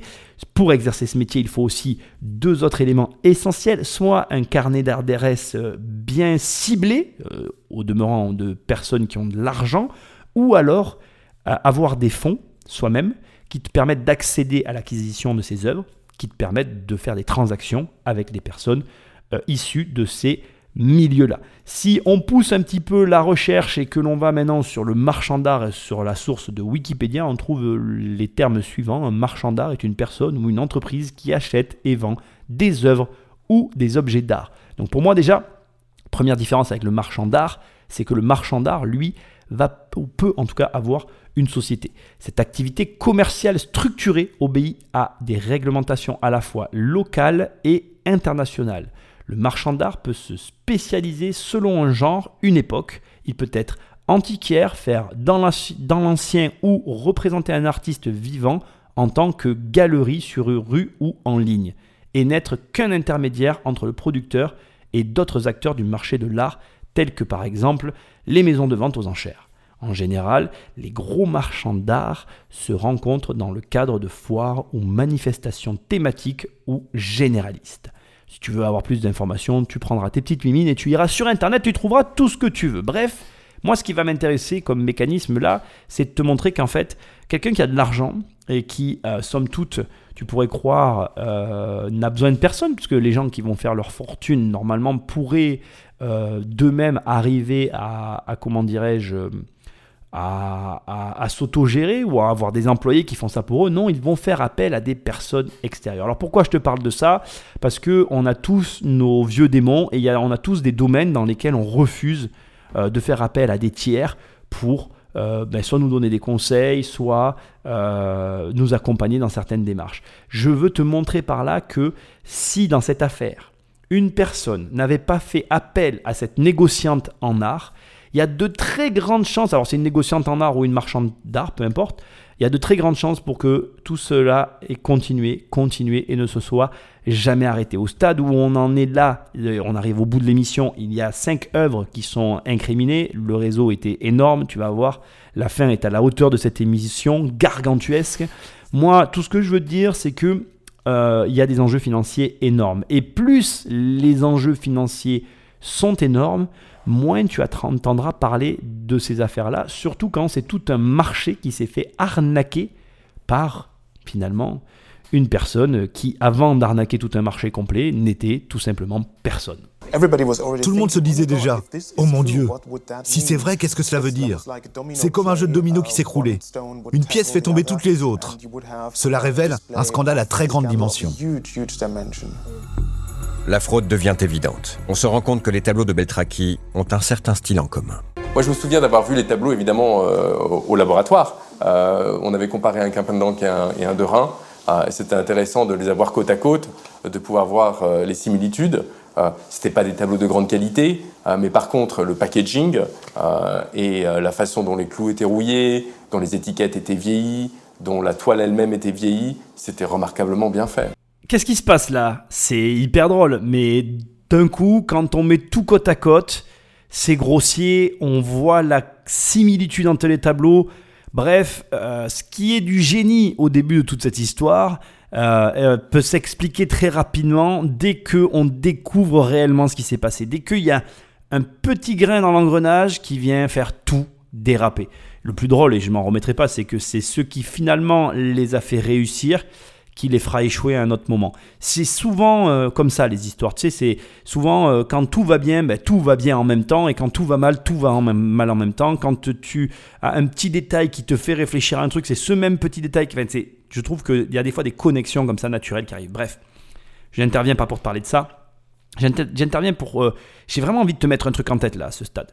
J'aimerais une, petite seconde là maintenant, je sais que l'émission est très longue, euh, mais elle est hyper intéressante. J'aimerais que tu imagines que euh, tu, bosses, tu fais ta vie, tu vois, tu as, réalisé une, plus-value immobilière. On va prendre un montant euh, à notre échelle, tu vois, par exemple, tu as 200 000 euros sur un compte, parce que au bout d'une paire d'années, après quelques transactions immobilières, tu as réussi à avoir 200 000 euros sur un compte, tu plus d'argent, enfin, pardon, tu plus de, de biens immobiliers, tu plus que de l'argent tu as ces 200 000 euros et, et tu décides, tu te dis, bon voilà, je vais me diversifier, parce que c'est le conseil que tout le monde me donne depuis toujours, tu vois, je vais faire 5 x 80, je vais découper mes, mes, mes 200 000 euros en 5 paquets de 20 000 euros, et tu mets 20 000 euros sur un tableau de maître euh, en te disant, voilà, ce tableau euh, vaudra plus dans quelques années, et je place mon argent là-dessus pour me diversifier. C'est une stratégie financière que, qui est audible et qui serait réalisable, réaliste. Et là, tu te rends compte que suite à une transaction euh, Y, rien à voir avec la tienne, un, mec t'appelle et te dit, monsieur, euh, voilà, euh, potentiellement, le, tableau en fait que vous avez acheté, ben, il se trouve que c'est peut-être un faux. Et en fait, il se trouve que ben, il, il, vaut pas du tout 20 000 euros en fait, il, vaut rien, quoi. Il, vaut, zéro. Voilà. J'aimerais 30 secondes vraiment que tu fasses l'effort d'essayer d'imaginer la scène. Quoi. Alors là, tu vois, j'ai été hyper sympa, tu vois, j'ai coupé ta somme en 5, il te reste 4 fois 20 000 balles tu as été un mec intelligent. Et c'est intéressant ce que je viens de faire, tu vois, mécaniquement, de, faire ça. C'est le genre de stratégie que tu dois mettre en place. Parce que si ça t'arrive, et peu importe de quelle façon ça t'arrive, si tu as le réflexe que j'ai eu dès le départ de couper la somme en 5, c'est pas très grave en fait. Ça va te faire chier, ça va, ça va te faire vraiment chier en fait, vraiment, gravement beaucoup. Parce que tu vas t'en vouloir, tu vas en vouloir à, ton négociant en art, bref, tu vas en vouloir à pas mal de monde en fait. Mais au final, ce sera pas si grave puisqu'il te restera 4 fois 20 000 balles, tu auras une porte de sortie. Alors que si tu fais ce que beaucoup de gens vont faire, par exemple, tu divises ta somme en deux, euh, tu mets 100 000 balles et ça passe à zéro, là, tu vas grincer des dents, tu vois. Et, pire, si tu mets 200 000 balles dans un tableau parce que tu y crois, ben, en fait, euh, ça, va être vraiment dramatique, là, par contre. Et tu vois, et, et c'est ouf ce que je suis en train de t'expliquer là, mais il aura fallu deux heures pour que j'en arrive à ce point-là. Mais tu es dans la vie face à ce genre d'individu. Et tu n'as aucun moyen de ne jamais savoir si tu confies ton argent à quelqu'un, si en le confiant, tu as bien fait ou tu as mal fait. Tu ne le sauras que le jour où tu auras revendu et que tout se sera bien passé de A à Z en fait. Voilà. Et là, tu pourras venir faire le cacou et tout. Moi, j'ai 15 ans d'expérience en immobilier. Euh, je sais exactement quand euh, j'ai perdu de l'argent, comment j'ai perdu de l'argent, quand j'ai gagné de l'argent, comment j'ai gagné de l'argent. Et on est sûr de ça que quand on a mené le projet de A à Z. Et on n'est jamais à l'abri de n'importe quoi durant la vie de n'importe quel projet. Donc, s'il te plaît, euh, si cette très longue émission a retenu ton attention et tu es arrivé jusque-là pour entendre cette deuxième énorme conseil que je suis en train de te donner là à cet instant, essaye de comprendre maintenant les bonnes réflexions financières. Et surtout, surtout si tu m'écoutes et je le fais vraiment pour toi cette émission, et que tu n'as pas de gros moyens, évite de t'engager dans des projets de MLM de merde alors que tu n'as pas d'argent. évite de t'engager dans des assurances vie de merde alors que tu n'as pas d'argent. Évite d'aller sur des projets où tu n'as pas la main, où ce n'est pas toi qui prends les décisions si tu n'as pas d'argent. Quand tu as de l'argent, que tu peux découper des sommes et que tu peux te permettre de perdre de l'argent, là tu peux prendre des intermédiaires et perdre de l'argent. Parce que finalement, c'est une fraction de ce que tu possèdes. Et cette fraction, si elle disparaît, ça te tuera pas. Mais quand tu n'as rien, tu ne dois pas t'en remettre à d'autres. Et c'est primordial pour moi à ce stade que tu entends ça, parce que là, ce qui est en train de se passer, la suite va continuer, à la chute des belles traquis, il y a tout un tas de personnes qui ont mis de l'argent dans quelque chose et qui ont tout simplement vu leur argent en un claquement de doigts, en une transaction, partir en fumée.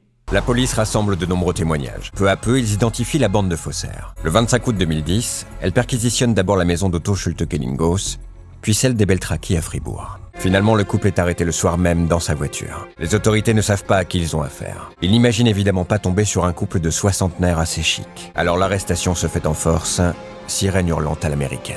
On ne savait pas du tout sur qui on allait tomber. Nos suspects descendaient de leur propriété à bord d'un gros 4x4, quatre personnes à l'intérieur. Et ce jour de l'arrestation, il pleuvait fort. Les collègues avaient leur mandat d'arrêt. Les suspects auraient dû se rendre d'eux-mêmes. Mais manifestement, cela n'a pas été le cas. Il a fallu aller les interpeller. Dans l'attente de leur jugement, les Beltraki sont détenus à Cologne. Pour préparer le procès, René Allonge rassemble avec ses équipes toutes les preuves. Tableaux, vieux tubes de peinture, châssis et toiles décapées, livres et catalogues raisonnés des artistes. Le 1er septembre 2011, le procès de l'affaire Beltraki commence à la Cour de justice de Cologne. Ce procès a dès le début bénéficié d'une grande médiatisation. Il y avait beaucoup d'attentes. Le public éprouve en général pour ce type de personnage une forme de sympathie. Euh, parce que euh, d'abord, il y a du talent quelque part, même si c'est un talent de, faussaire. Et puis d'autre part, il a, il a su profiter euh, de la naïveté, de la cupidité ou de ce que vous voulez de gens qui ont en général beaucoup d'argent. C'est amusant parce que tu vois, dès que ça prend un angle d'une belle histoire qui arrange euh, la masse populaire, en fait, les choses ne sont jamais vues sous le même angle. En fait, si on te dit des euh, un gentil couple a arnaqué des méchants riches, ben, présenté comme ça, ça paraît cohérent. Mais comme je te l'ai dit tout à l'heure, si ça avait été l'inverse, si ça avait été des gens riches qui avait arnaqué des gentils pauvres, là, ça aurait été scandaleux. Alors, je ne cherche pas à faire de la politique en parlant comme ça, ni même à, essayer de te choquer, ni quoi que ce soit. Ce que je veux te dire, c'est que toute histoire, présentée sous un angle ou un autre, elle, est, euh, elle, a une, elle a une, comment dirais-je, elle a une appréciation qui est différente. Le truc que moi je veux que tu retiennes de ça, c'est pas c'est pas mes, mes, mes, mes, espèces de petites phrases provocatrices.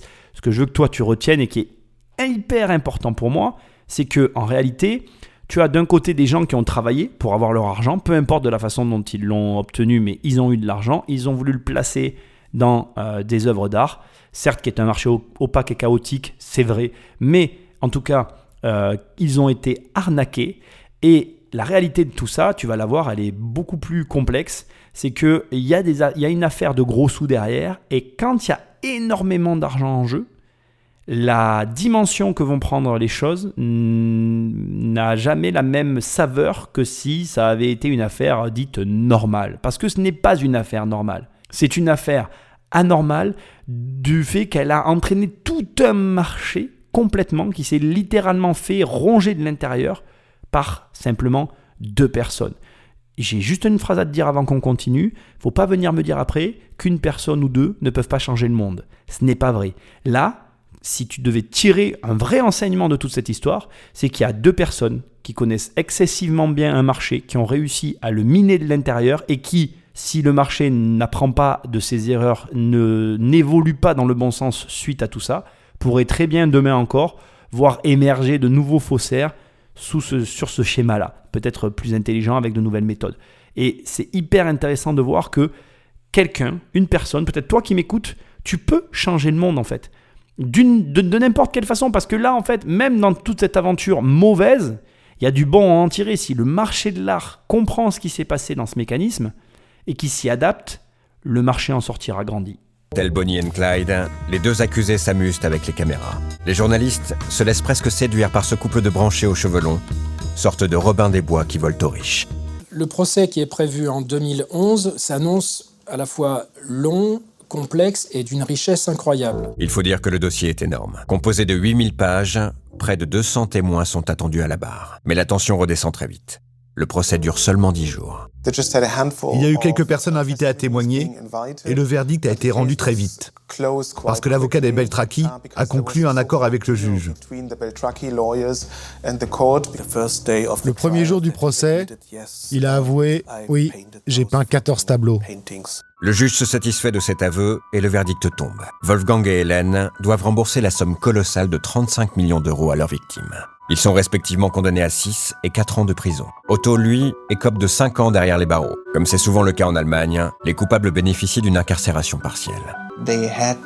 Ils devaient rester en prison la nuit.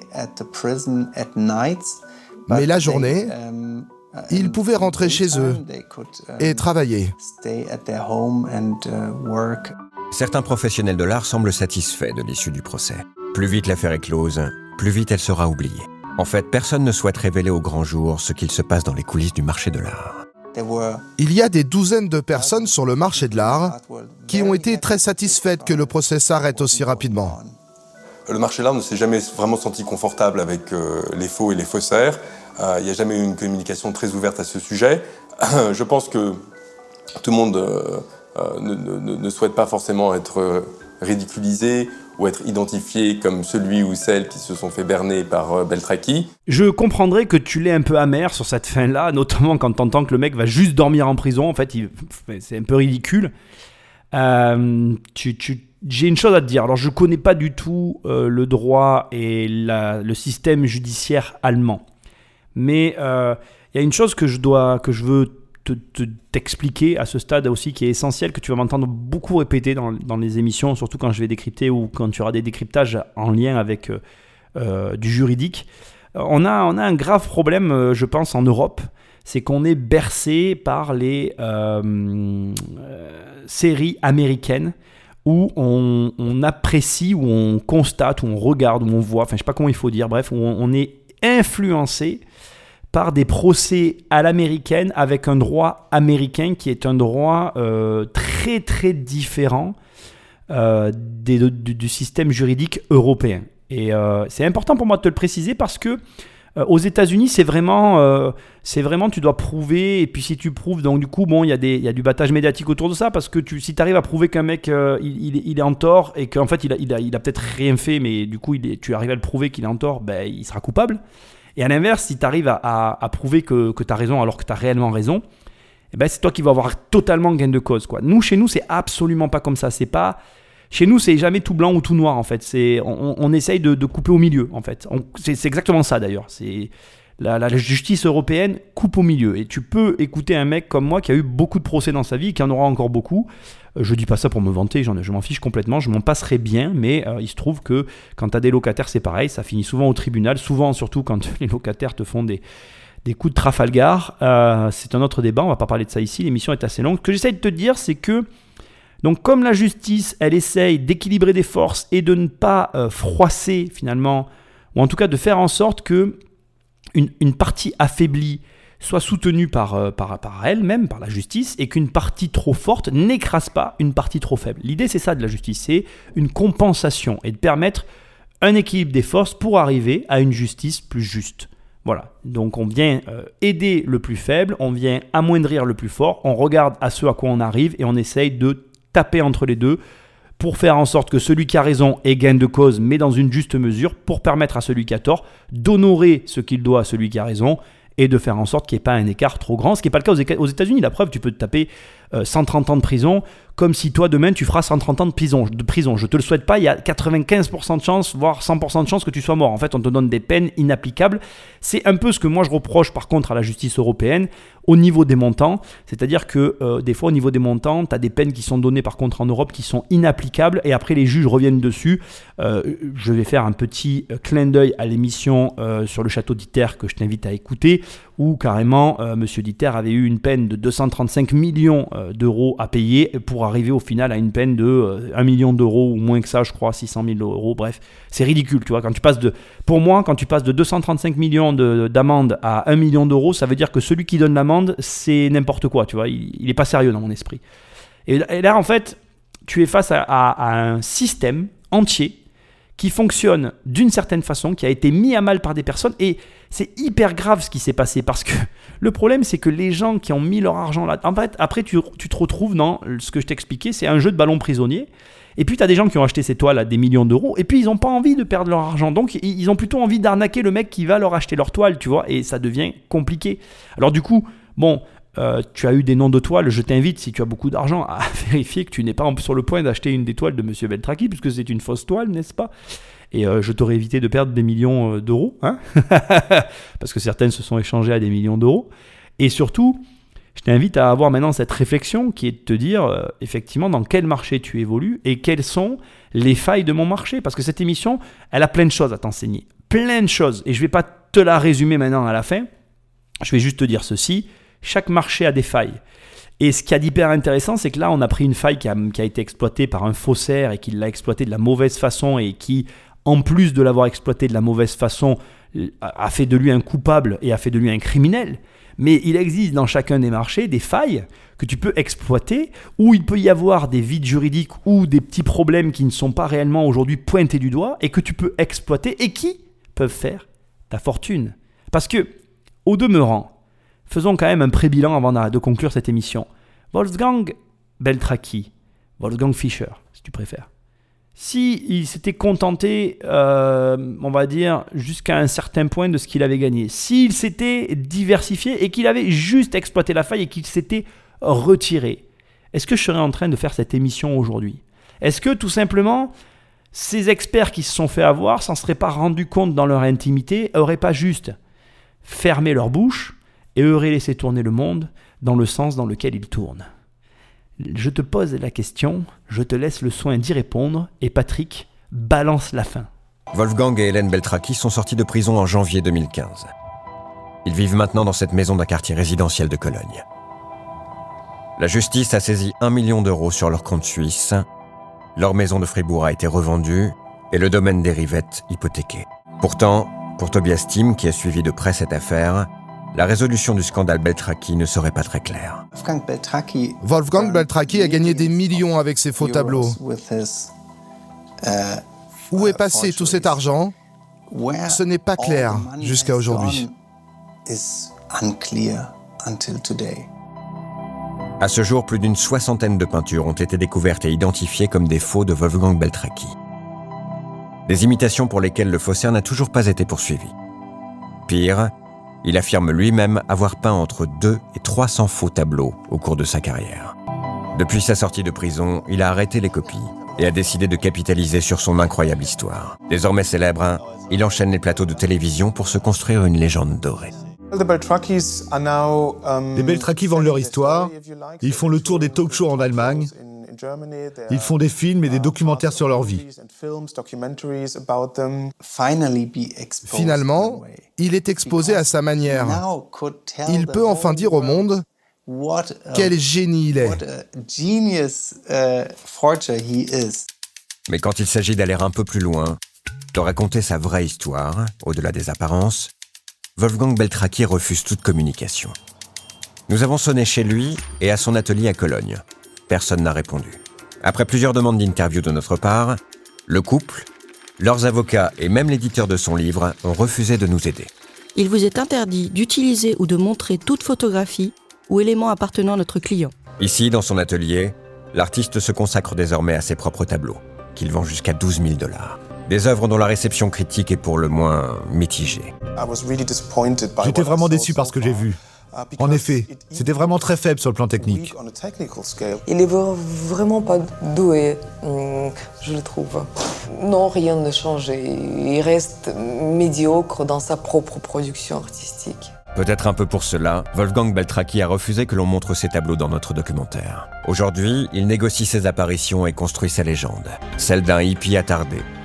Un créateur de génie qui n'aurait cherché qu'à se faire plaisir, oubliant bien facilement les millions d'euros dérobés au passage. C'est une conclusion de rêve pour moi, parce que euh, c'est sûrement pas ce à quoi tu t'attendais, je pense. Et là où tu t'y attendais encore moins, c'est que tu pourrais croire qu'en fait le mec était bon artiste.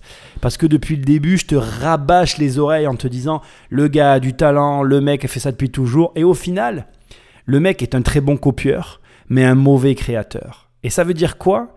Ça veut dire que tu dois capitaliser sur tes réelles forces, même si ces forces euh, ne sont pas celles que tu aurais aimé avoir. Je pense que Wolfgang Beltraki, c'est réellement un Beltraki, pardon. C'est réellement un artiste raté qui aurait aimé être un artiste, mais qui avait conscience qu'il n'était qu'un très bon copieur. C'est un très bon copieur. C'est un mec qui est capable de copier, mais non de créer. Et il a fait des millions en copiant de grands artistes, en réussissant à passer à tous les tests d'authentification bah, de ces toiles-là, qui étaient censées être euh, quand même, qui sont, qui sont toujours, puisqu'il a fini par être démasqué, qui sont quand même euh, assez poussées et qui permettent aujourd'hui de, de, de lever le voile sur, des, sur certaines euh, fausses, fausses toiles et vraies toiles.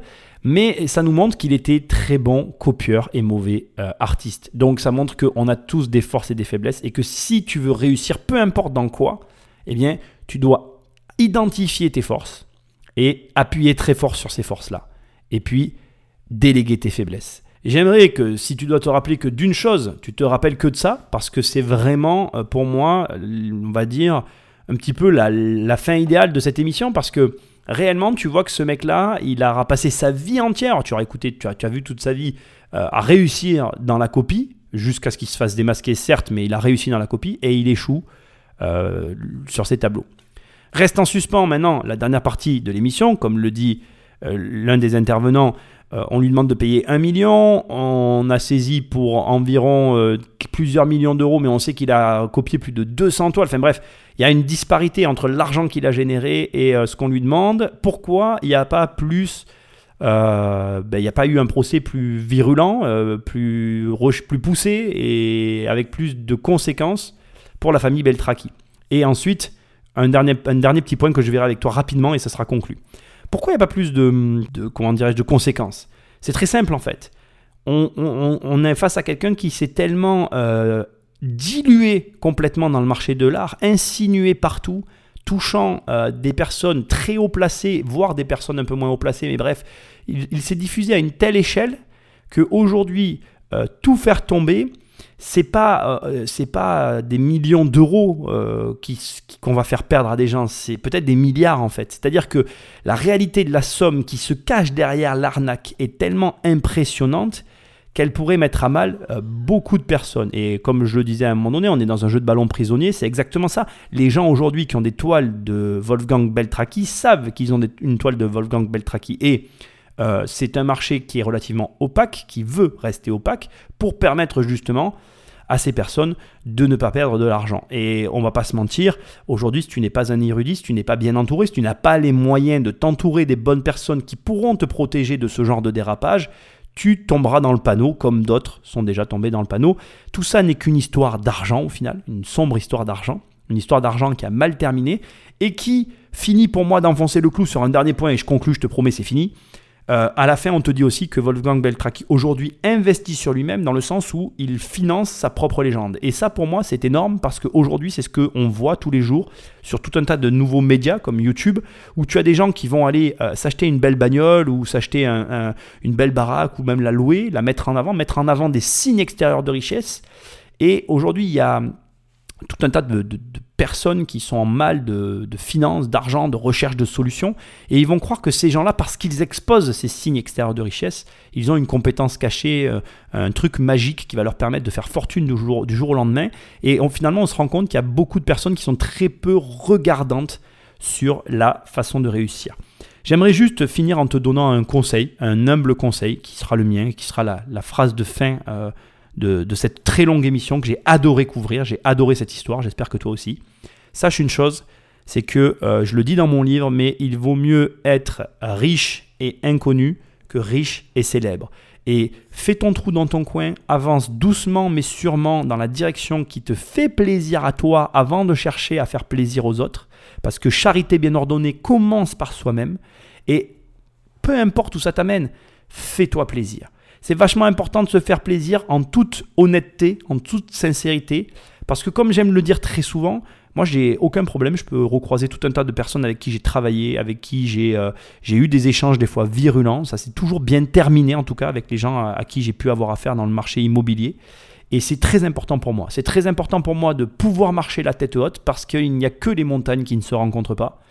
Et euh, tu n'as aucun moyen de savoir euh, ni à qui tu parles, ni en quoi cette personne pourra être utile dans le futur, ni euh, les rapports ou la vie, comment elle peut t'amener à finalement avoir peut-être éventuellement besoin des gens avec qui tu as des interactions.